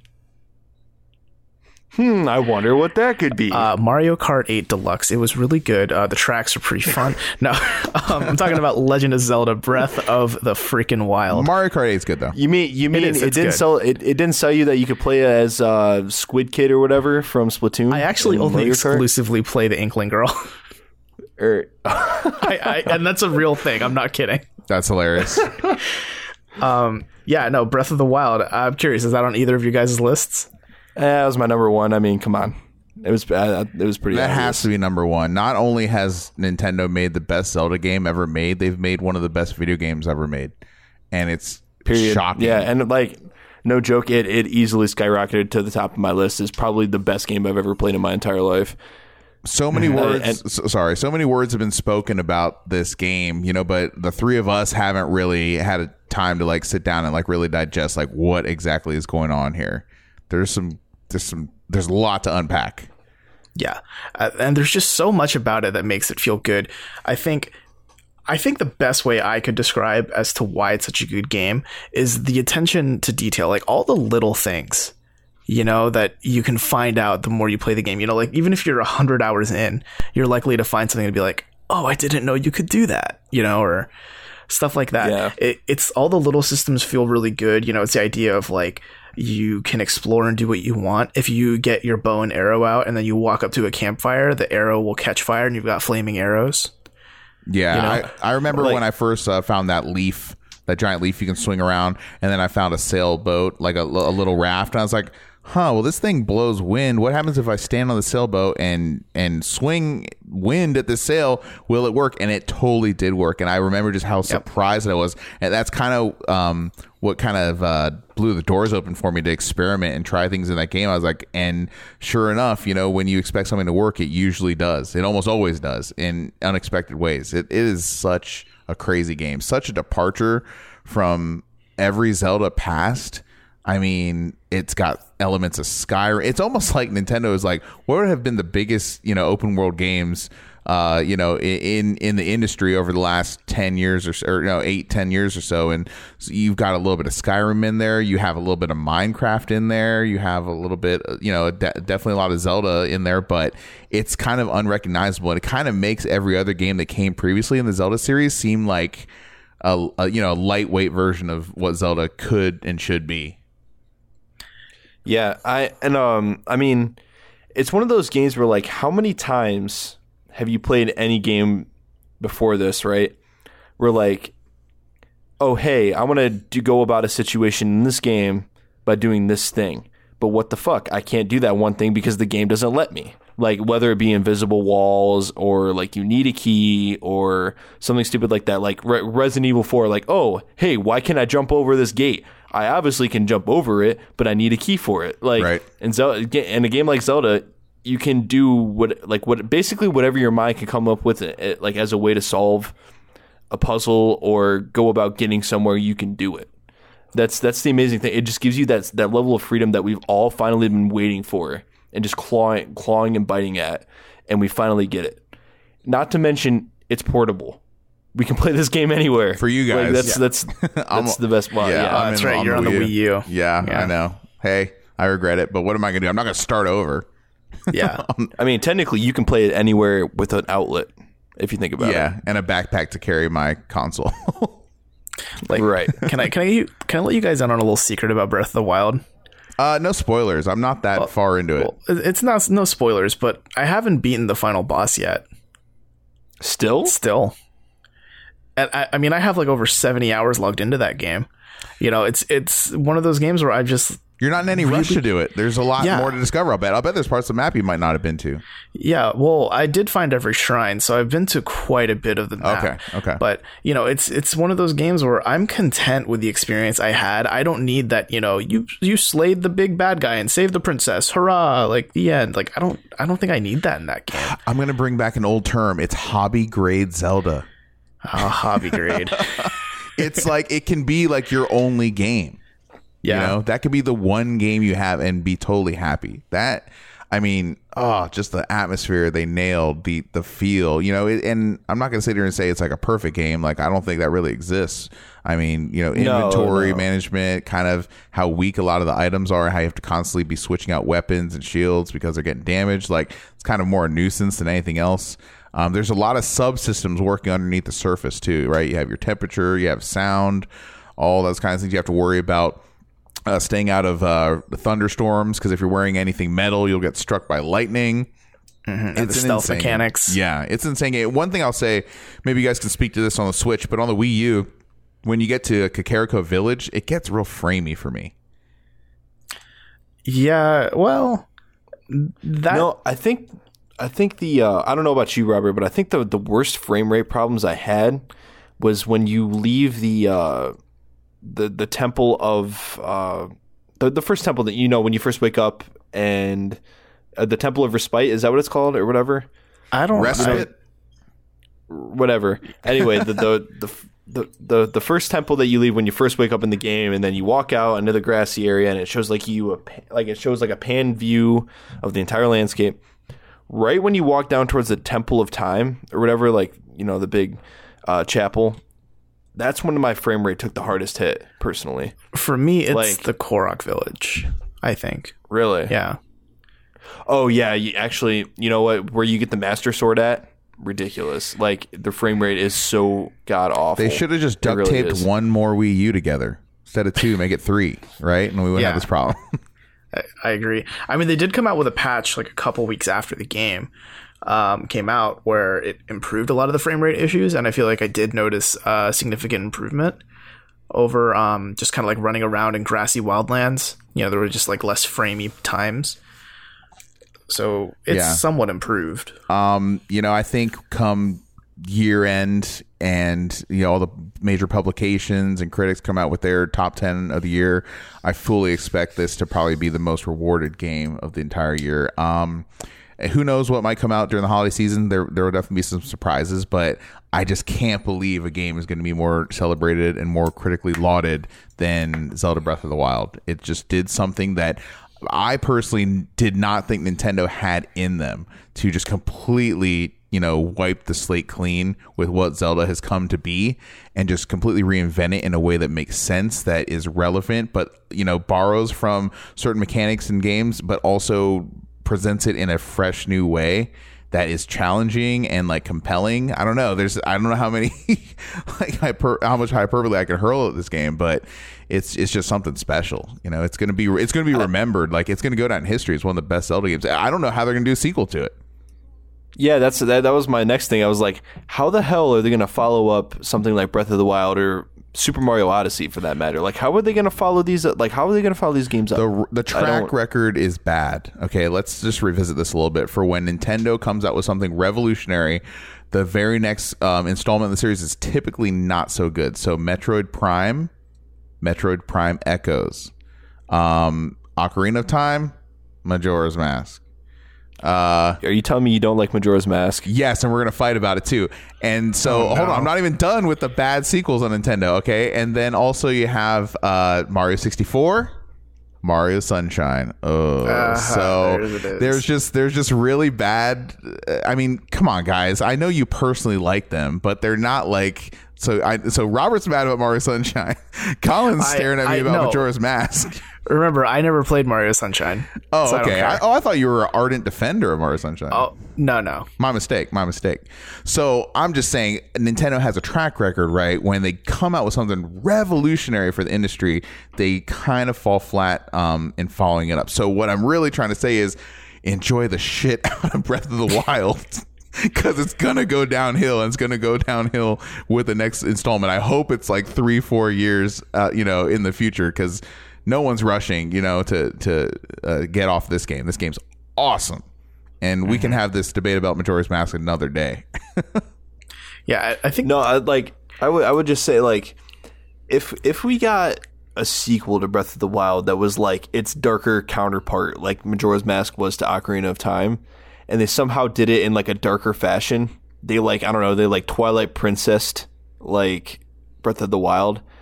I wouldn't be mad about that. Like I would play the shit out of it. I mean, Twilight Princess is my favorite Zelda game for nostalgia reasons. Um, but like I don't know, I, I I definitely liked the darker tone of Twilight Princess enough that like if they did something like that to a Breath of the Wild sequel, I wouldn't be mad and I would totally play the shit out of it. I mean, give me another open world Zelda game with those gameplay mechanics, I'm gonna play it for sure. It's a it's such an interesting problem they have when you examine it, and I think we're kind of premature in these conversations. But when Nintendo does, you know, consider a follow up to Zelda, it might not even come out. I I honestly think they're smart if they wait till the next console launches, and that's when they do the next Zelda. the Switch U. Yeah, the Switch U. The Switch, yeah.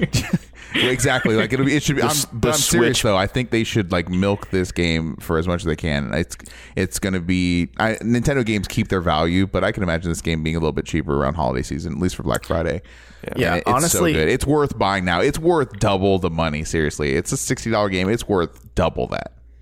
Like I think the Nintendo Switchblade. I think I'd almost rather instead of like Breath of the Wild 2 or like a new Zelda game, like another big expansion pass.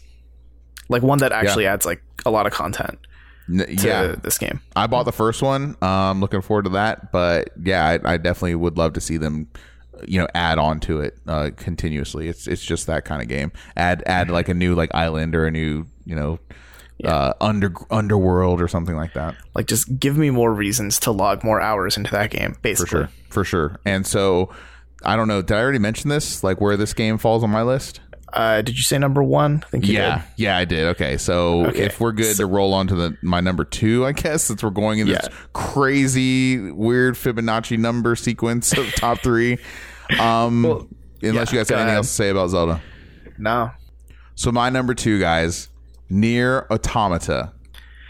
Okay, I'm excited because I, I was hoping I'm- that I'm we'd talk so- about that. Platinum I'm games. so jealous that I, I haven't like I haven't played that yet, and I really really am Oh dying to play that it, game. it is okay. It's definitely rough around the edges. Um, you know, it, it definitely is lacking in some polish. Um, it's not a perfect game, but it's such a great game. The art style, the graphical, just the landscapes, the atmosphere, the music is incredible. I am so shocked. Nier on PS3, okay, and then now the sequel, Nier Automata, on PC and, and console. Oh my gosh, probably the best uh, music in games. Seriously, guys, I'm telling you, of that whole generation, PlayStation 3, Nier, best soundtrack, and and this game right now. I love the music. I love the character design. I think the fighting is super cool. The weapons. I, I will say though, the the fighting gets a little uh, monotonous. Isn't really the word, but it's just a little easy.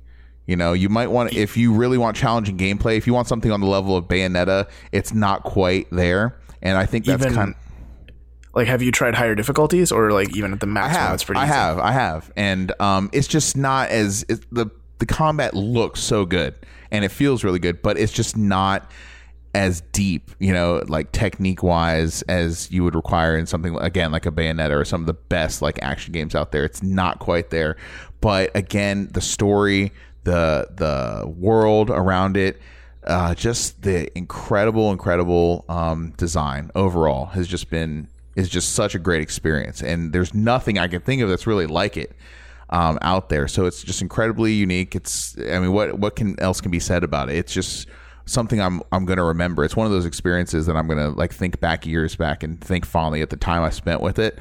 Um, there's like what like 26 different endings like one for every letter of the alphabet like it gets ridiculous you know i don't want i'm not going to spoil the game but if it's something that's on your radar definitely definitely uh, should be something you play this year Yeah, I, I've been keeping an eye on it. Um, I want to pick it up when it's a little bit cheaper. fair but enough it it's definitely got my attention. It's it's got that weird anime vibe to it that I think would really like it's right up my alley. I think so. I, I feel like I might may have said this to you guys previously, but I rarely buy sixty dollar games, but this was one game that I really wanted to reward the developers for making and for actually getting made because there's no reason in the world that this game should be developed and released because Nier was not a commercial success. It grew into cult uh, favorite status, but there's no real reason, you know, uh, from a commercial standpoint that they should have made a sequel to it. So I'm so grateful for that that I was like, you know what? Here's 60 bucks plus tax. Like, I want you guys to have it because I'm so grateful that this thing exists and it's a thing. So that was another example of me voting with my dollars, certainly. So, what like if I were to buy the game, how many hours ish would you estimate that like I'd be able to get out of it? Oh, how long is it? Is what you're saying? Well, because I, know the game is like fairly short to beat, but there's like a lot of replay value. Yeah, well, right? well, you don't really get the true ending the first time you beat it. Okay. Okay, so it's it's part like I don't want to spoil it too much, but it's and I haven't gotten all 26 endings, far from it. But from my understanding, like to get the real full story, you have to go through what is considered the the the end boss, quote unquote, right? You have to beat him like four or five times, which is doesn't mean you have to play the whole game four or five times. Because when you do a when you do beat it and you do a playthrough, the game knows you're doing a second playthrough and it changes. And it's, it's not like it's not like a game plus. It's almost like a weird linear progression. And and it's just such a strange esoteric story. Like it's really hard to describe unless you like see it or unless you like experience it. So kind of Groundhog's Day vibes. Kind of. uh s- sort of. But again like the second time you play through it it's not going to be the same as the first at all. It's it's going to be way shorter for one it's going to be way more uh contracted and yeah I, that's all i really want to say other than you know it, it really should you really should play it through you know to at least the fourth or fifth ending to get the full story and that whole process i would say maybe takes 40 hours wow. yeah Okay. yeah. It's awesome, guys. It's it's an experience. I mean, it just reminds me of if you took uh, I don't know, like in a way, it reminds me of like Gunstar Heroes and and uh, Sin and Punishment. Some of those old treasure games, how the combat felt so good, like on Genesis and on Nintendo sixty four. I, I I feel like they took a lot of those sensibilities and turned it into a three D semi open world character based action game, and that's all you got to say to me to hook me in, man. So it, yeah, the combat does remind me of Treasure. I'm already, I'm already sold. I'm already sold on the game, dude. For real, yeah. like it, everything about it, the gameplay is just. I played the demo and I'm like sold. This just is mm-hmm, amazing. Mm-hmm. And oh, I, can't, I um, just want to tell you guys so much, but the gameplay just varies so much. I mean, there's like he- bullet hell shooter elements to it. There's just uh, crazy scenes where the camera will just totally shift your view. And actually, that I have an ultra wide screen right at 21 by 9, like it really scales to that perfectly.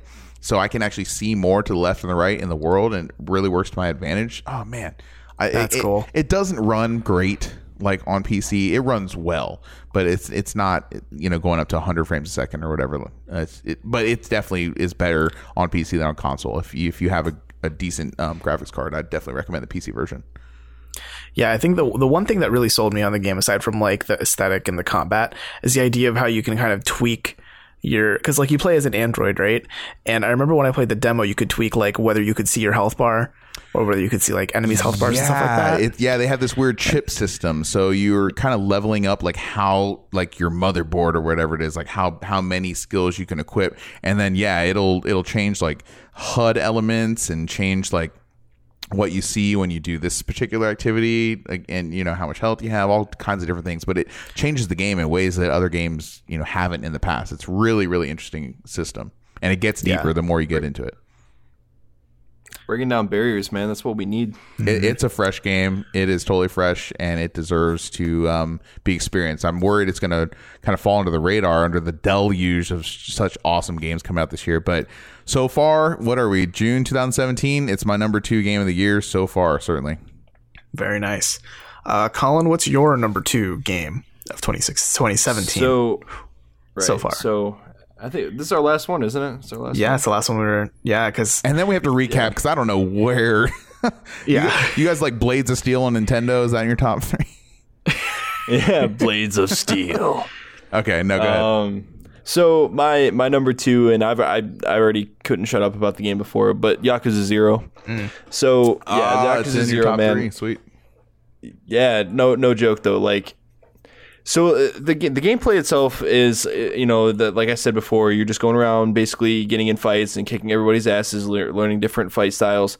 So like the more I play, the more this game just like impresses me, man. Like I haven't beaten it yet, but like the the story is like has so many twists and turns and like turns out you actually play as another uh there's another protagonist that you play as uh his name is Majima and he's a dude that runs this huge like nightclub uh over in uh, Osaka.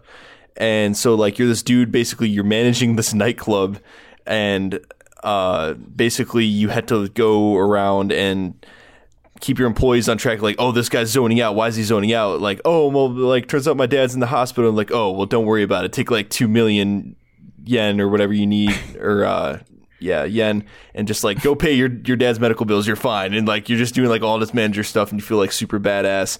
And uh like it, when people like come in and start trying to wreck your place you're like you just go down and just wreck them uh and like you basically find out why he's like running the nightclub the way he does.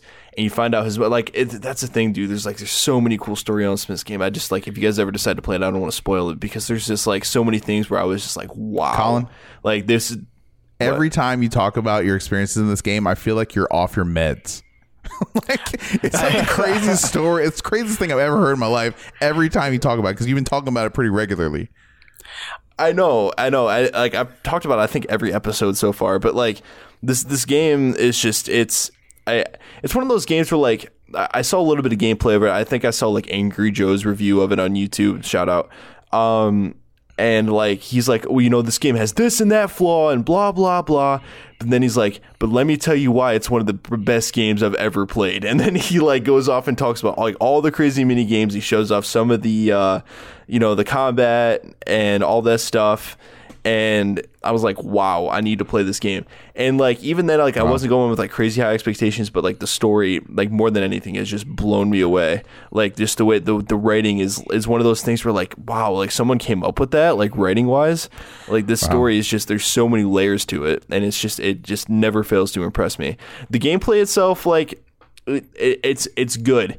The um and it keeps it stays fresh enough to never really quite get repetitive, but you just you do do a lot of fighting, which it, I mean, depending on who you are, I don't mind it because it's like you're walking down the street and maybe you get kind of bored because you're just kind of roaming around looking for what to do next in your quest or whatever. But then like, oh, these bikers or hooligans show up and you're like, okay, let's go, and you do just like puffs up his shoulders and he's like and cracks his neck and he's like let's do this and you just like beat the shit out of these guys and they're like ah sumimasen I didn't mean to like come after you and fight I was you waiting like, for the voice. they just like Yeah, apologize to everyone's you. got a yeah. Jersey Yeah. accent.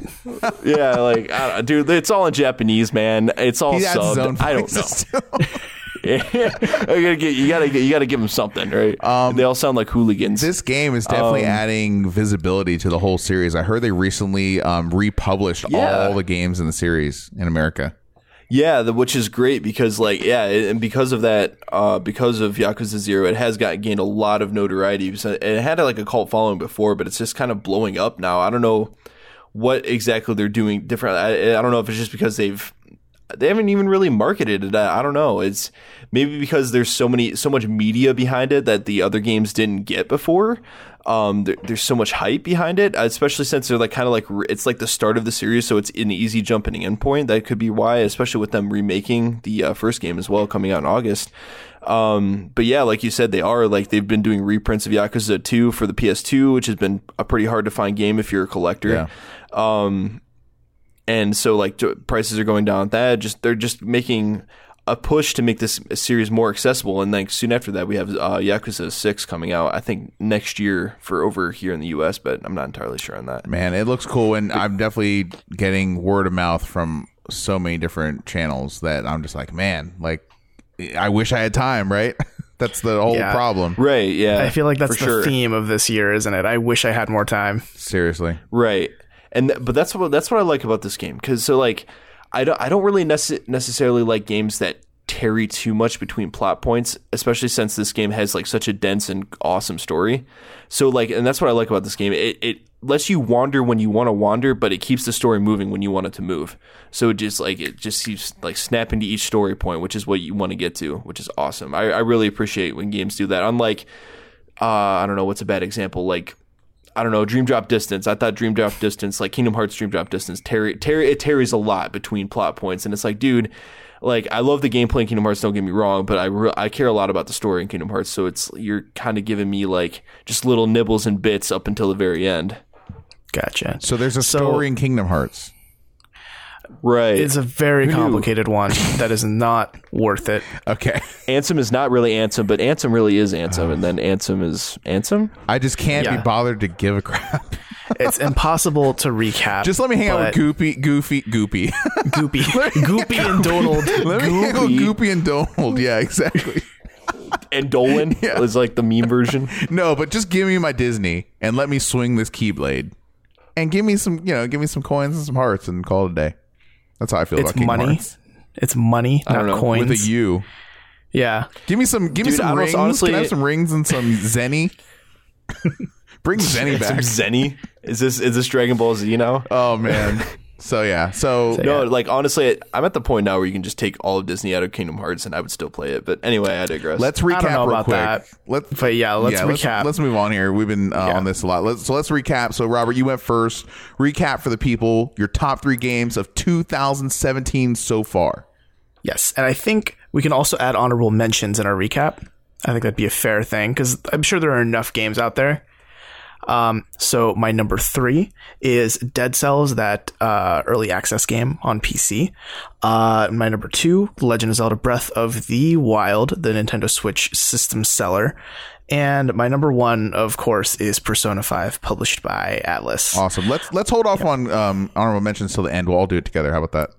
Okay, fair enough. So, all right, I'll go second. Um, just to recap again, my number three game so far of 2017 is PlayerUnknown's Battlegrounds. Um, number two, Nier Automata or Automata, however you want to say it, and then number one, Automata. Zelda Breath of the Wild. Number one game, maybe of this decade, but we'll see. We got three more years. Right, right. Um, so my top three games of 2017 so far. Uh, number three, Persona 5. Uh, number two, Yakuza Zero, and number one, no surprise, Legend of Zelda: Breath of the Wild. Awesome. one of the greatest games I may have ever played ever. Awesome. One of the most hardest to follow up games ever released. It's a seminal release. I mean, it's going to be. It's oh my gosh, I just can't say enough good things about it. I and who knows, like if anyone's listening now that hasn't played or at least heard of it, I mean, it's ubiquitous. You know, if you're into video games, you know about that. So uh, honorable mentions. I ha- so I was gonna honorable mention your like number one game, like it's Persona Five, but like we already gave it enough honor and enough mentions. So I think the big big standout here so far, at least for me, is uh, Horizon Zero Dawn. That game was so close to coming up uh, to my uh, top two, uh, number two or number one. Even I mean, it, there is an argument to be made. It is that good. I cannot express to you guys enough. Have you played it, either of you? No. No, it's it's it's way up there in man, my to buy list along with uh, Nier and uh, Neo right it's now. one of those games that you get that feeling like this is going to be my game. I'm going to p- sit down. I'm going to play this like eight hours a day. I'm going to experience it. It is such a masterpiece, and I don't use that word lightly. It is a fantastic game. It's a shame that it couldn't get on the top three. I just think that the top three games that I selected like have just done more, and and and uh, yeah, I just I oh, it really pains me that it's not on there. But man, it is such a game deserving of all the accolades it's getting. Can I Gotta ask you a it. question about Horizon Zero Dawn? I'll try and answer it. Okay, so like there is a story, I assume. Have you beaten Oh it? yeah, oh yeah. Okay, so is it one of those games where, like Legend of Zelda, like even if you did beat the story, there's like so much fun random crap to do, or is it kind of one of those? I've beaten the story, I'm done. It's yeah. You would have more to do. There's a lot to Okay. it. It's and it's not just like a Far Cry kind of thing either. Where you're just it's so it's so much more refined than Far Cry Three or Far Cry Four. You know, where it's not like you're doing the same like tower like 19 times. You're more so like doing the tower like four times in the whole game, right? But they're just like the four awesomest towers you've ever climbed in your life, kind of thing. Okay, so the quality's amped up, then the quantity's turned down, um, but it still uh, spans over the course of a whole game. So I don't want to say too much about it, but other than like seriously, guys, this year do not let that one slip through. I'm, I just feel like it's in danger. Um, it's such a great game. The graphics too uh, take PS4 on, to another level. D- str- I mean, probably some of the best graphics, if not the best graphics on that system. Period. And they run, and it runs great on a regular PS4. A PS4 amateur, it works great on it, and the PS4 Not Pro. the pro. PS4 Yeah. amateur. and it, yeah, seriously, it looks great. It looks fantastic. Um, gotta play it. So that's my number one honorable mention. You guys want to chime in? Yeah, I definitely want to see it running on my beautifully on my PS4 Pro for sure. Um, but yeah, like I said, I um, honorable mentions like I I did uh, pre- preface my my top three with saying that I haven't played a whole lot of games from this year quite yet, but I will say that like like I said before, Horizon. Neo, Nier, they're like at the top of my to buy list coming up here. I'm just kind of waiting on that sweet spot for them to drop in price right now. Um, but I don't really have any honorable mentions as as far as games that I've played. Uh, otherwise, from the three I listed uh, from 2017.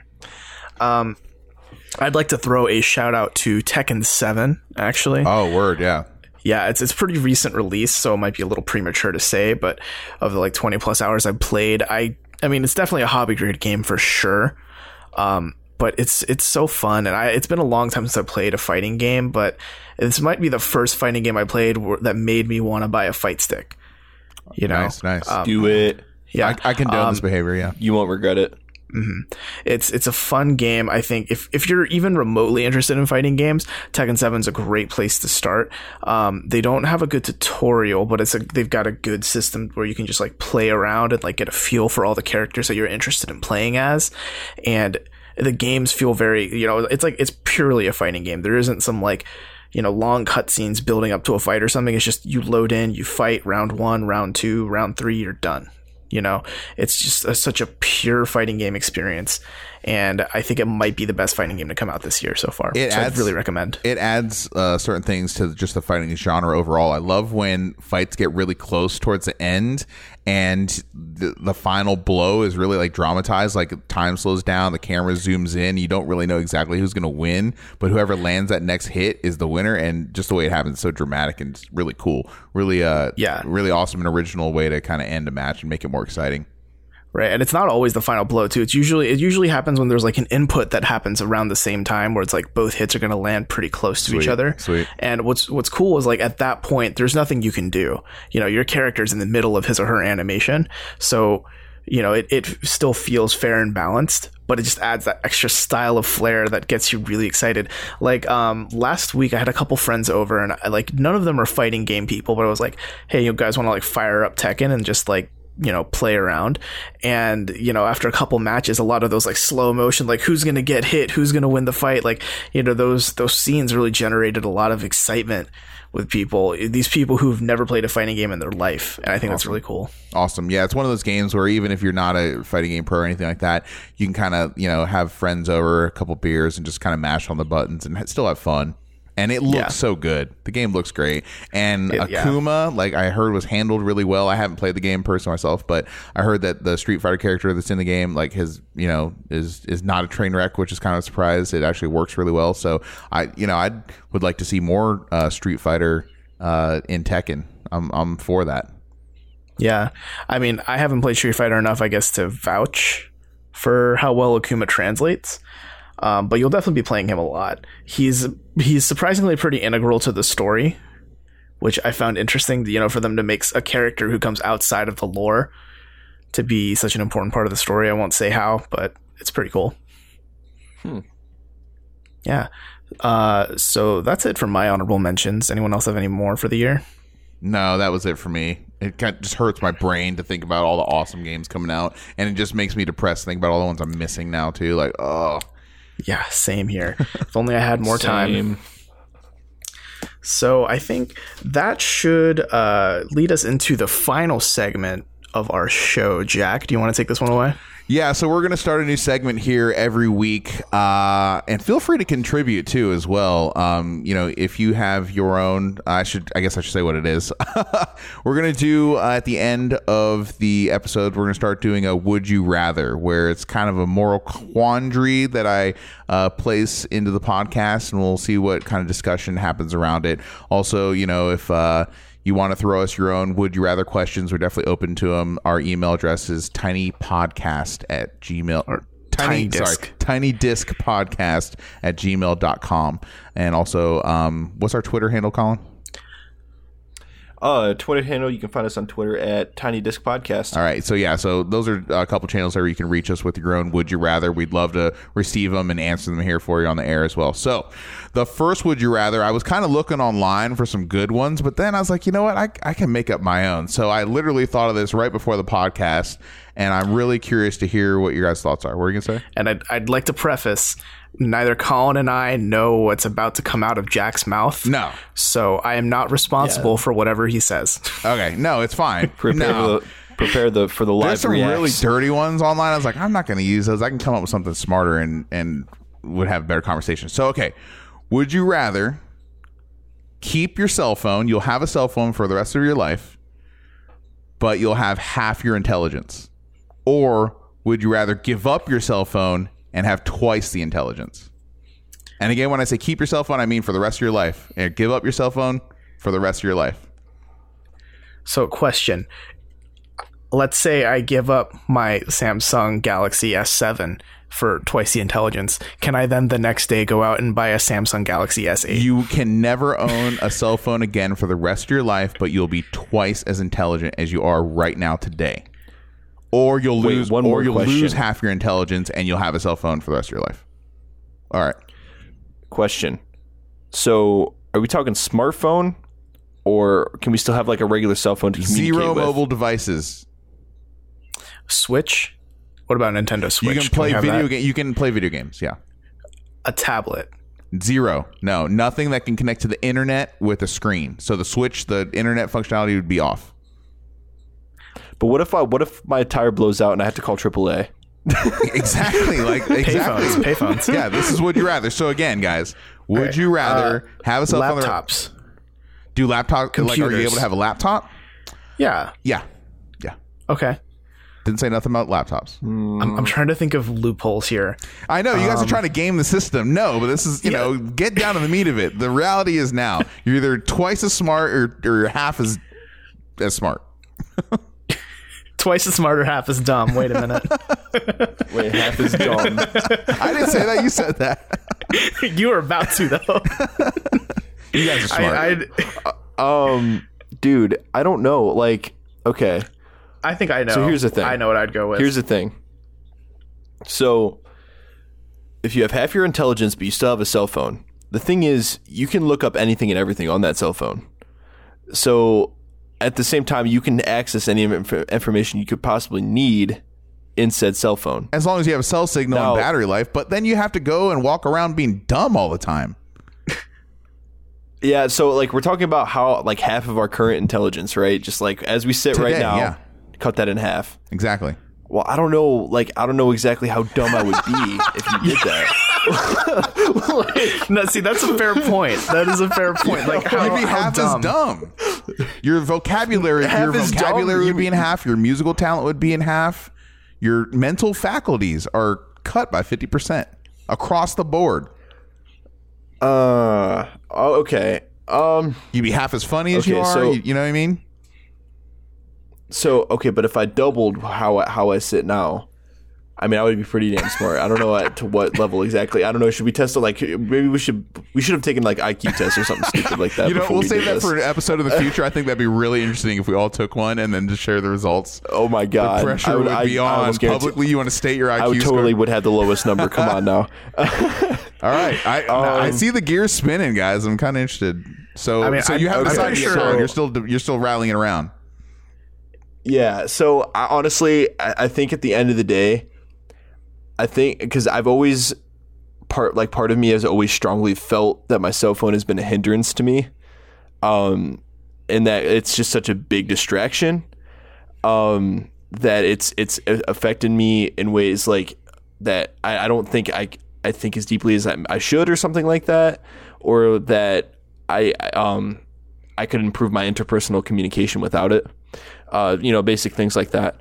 Um, I, I, I think it, emergencies aside from when you need absolutely have to contact someone, I think I would throw aside my cell phone to up my intelligence. Don't you get that stress though when you don't know where your cell phone is or when you don't have control of it? Or you leave it at home. Of course I do. Well, okay, but Of course part, I do. Part of that stress is that I own a cell phone, but where is my cell phone? Whereas if you don't own the cell phone, you're not as stressed about like, oh, I don't. Where's Right. my 'cause you phone? oh, I don't own one anyway. Well, I'm just gonna go about my day. Now, here's a question I have: Are landlines allowed?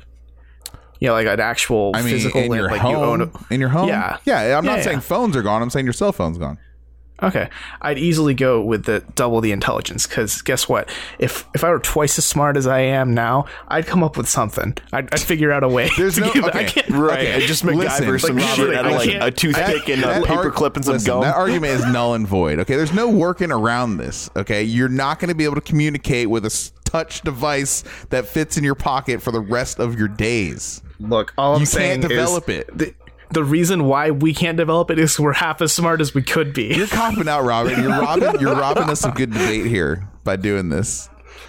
No, I think if I were twice as smart, I'd be able to come up with a different way to be able to communicate with people, not not through smartphones. Fucking smoke. smell, signal. smell phones. smell phones. Tel- Got tel- it. telepathically. Yeah.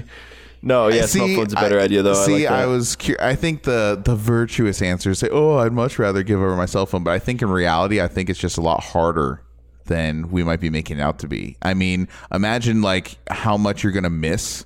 Okay, you're you're gonna basically social media. You know, when unless you are just literally at home all day long on your laptop, like you're not gonna you know be in touch with your family. Let's say you do get a flat tire, you're not gonna be able to order Uber Eats. Uber doesn't exist for you. You're gonna have to depend on other people. It affects a shitload of your life, and it will affect it for the rest of your life, every second of every day that you're not around a Wi-Fi or a laptop. I just think it's I just think it's a bigger deal, you know, to not have a cell phone, which just speaks to like how dependent everyone is on. It's a harder decision for me to think of, you know, but I don't know. What do you guys think?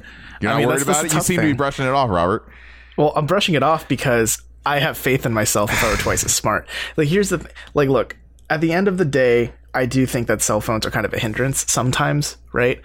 Um, but they're also still pretty integral.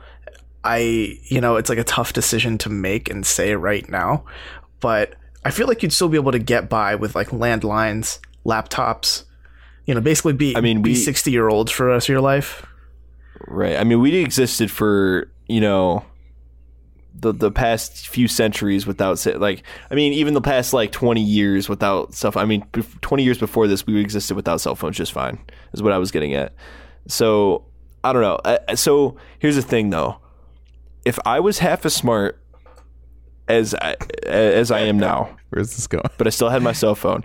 Like I wouldn't be sitting where I am right now. That's the thing. We're not really thinking about like I wouldn't be, you know, I wouldn't have made big life decisions like going to like high like, you know, I probably would have dropped out of high school. I probably wouldn't have gotten a higher education or any of that. You, you, You may know- not even know how to drive. No, but look, it would have. That- that's it what I'm saying. I happened don't know today. how you already fu- would have accomplished all that. It, it- this happens. To, this is effective today, not retroactively. Oh, this is today. Well, then I would certainly fail. Like out of like I wouldn't be like I would fail out of my senior year coming up here. Like you need those brain cells. I wouldn't- you need all of them. oh, I, do- I, I do. Hear you? and I don't know. I probably wouldn't be able to play video games as well as I do. Not not that I play very video games very well anyway, but like you know things like that. So I don't know. I don't know. To I still don't understand to like what extent half of my intelligence would be, but like I, I definitely think it would it would affect us more than we're letting on. So that's what I'm saying. So I think I would much rather go with double my intelligence. Yeah, that's that's and why just throw away the cell that's part of the reason I think my argument is kind of valid. Because if you're a dumb boy, it doesn't matter if you have a cell phone; you don't really know how to use it to get what you need. What if you you- know it's going to be harder? For, it's going to be harder for you to make the connection of like, like a very basic connection, like. Oh, my car broke down. Let's call AAA. Like that's a very duh thing to us right now. But like, imagine if you were you were like actually mentally handicapped. Like it might not be that. Like you may have a cell phone, but you're like, I don't know. You just Google car dead, and you know, like you don't know what to do. Car Dude, dead. people do that right, today. People are that what dumb. do? yeah, but that's that's the thing. It's like if you're half as intelligent as you are now, that's not good. But if you're twice as intelligent as you are now, you'll fig- you'll be able to figure out ways to work around not having a phone. You're smart enough to do Your that. Your car wouldn't And I break don't mean- down. You know, you would. Yeah, I stave don't. it I don't off. mean the. I don't mean the joke I was making of like I'll make the the smartphone 2.0 that's even newer and better, but like you know you'll be able to plan things ahead of time because you'll have better like you know management skills, better planning skills, and you'll have a lot of like backup plans for because like I assume I'd be the only one in the world right who's like twice as smart but can't have a phone, Yeah. so I'd know that I'm inherently limited by by you know just the fact that everyone else owns a smartphone but I don't. So I could like I'll figure out a way to do it, and also I can just make friends and ask to use their phone if I really need it. I hear you. I'm just thinking. I, Yeah, see, that was that was my next point. I'm sorry, Jack. No, am go I ahead, cutting you go off, bud? Uh, um.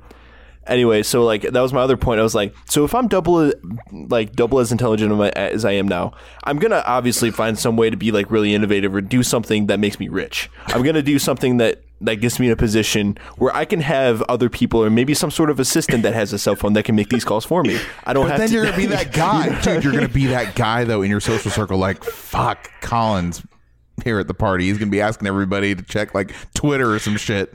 No, hold. Okay, Right. hold I on. mean, I'll be super sad that I don't have my cell phone full of nudes, but it's fine. no, hold on. if okay, Colin, if if I were twice as smart and I'm able to start a business and make millions of dollars. Do you understand? Like, I would, I would hire a Twitter guy. Like, I'd hire a guy to literally just a Twitter browse guy, Twitter a for me. Facebook guy, an Yeah. Instagram guy. Did you guys, that reminds me? Did you guys hear about how um, Kim Kardashian and uh, Kanye West they hired like surrogates to carry around their third child for them? that reminds Wow. me of that. They hired people to just walk around my with them and God. hold their their their infant child with them. Yeah, but I mean, I I think that's a pretty brilliant plan actually to make enough money so you can pay people to be your dedicated like Twitter guy. So you like you'll have a Twitter account, but there's someone else managing it. and You tell them what to do.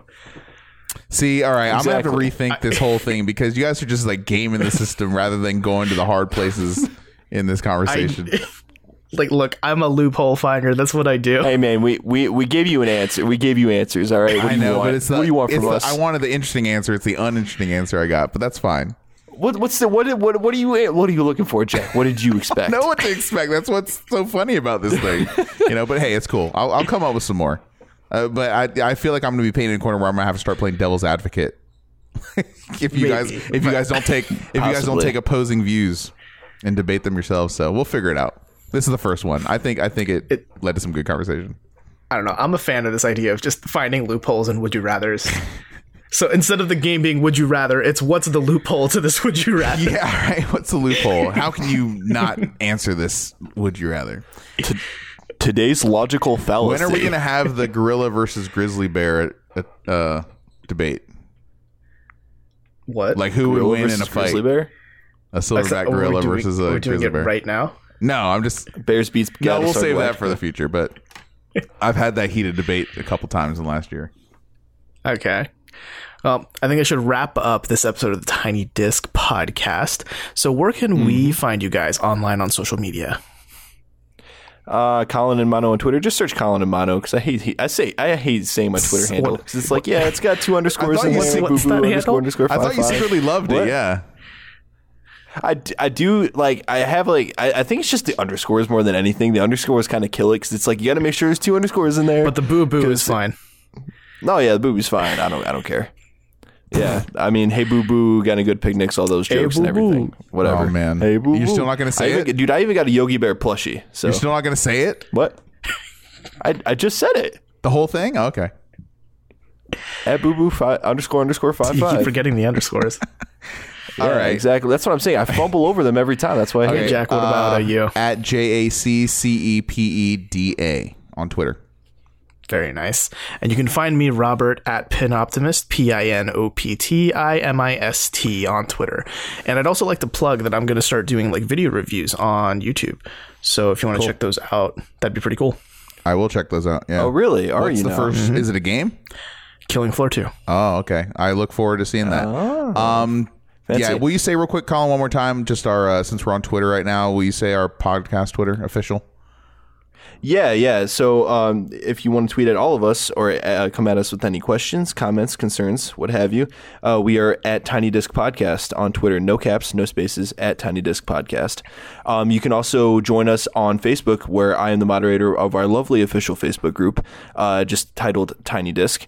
Um, so if you search us on Facebook, you should be able to find us, uh, Tiny Disc or Tiny Disc Podcast. Uh, just ask for a join invitation, and I shall approve it.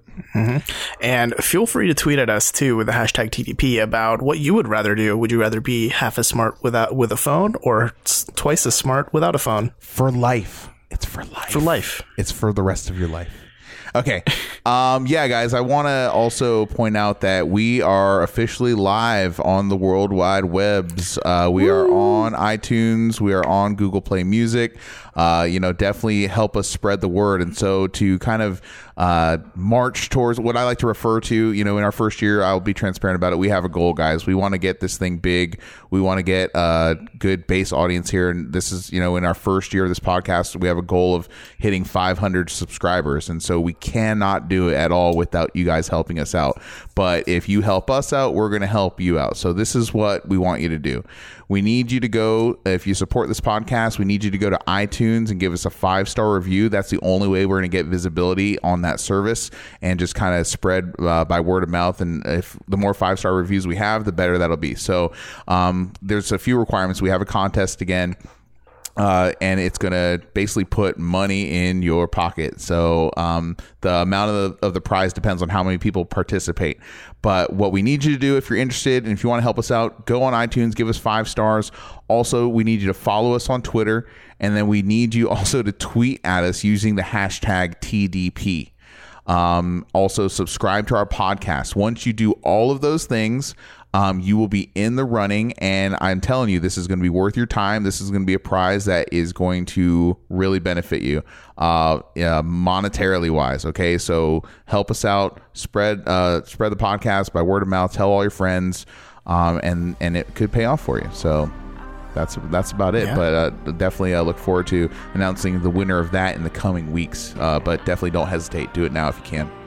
Appreciate you. Yeah, and uh, with that, that should wrap us up for this week's episode of the Tiny Disc Podcast. Uh, so tune in next week for another episode, and until next time, we'll see you. Hashtag bring on Anisha back. Listen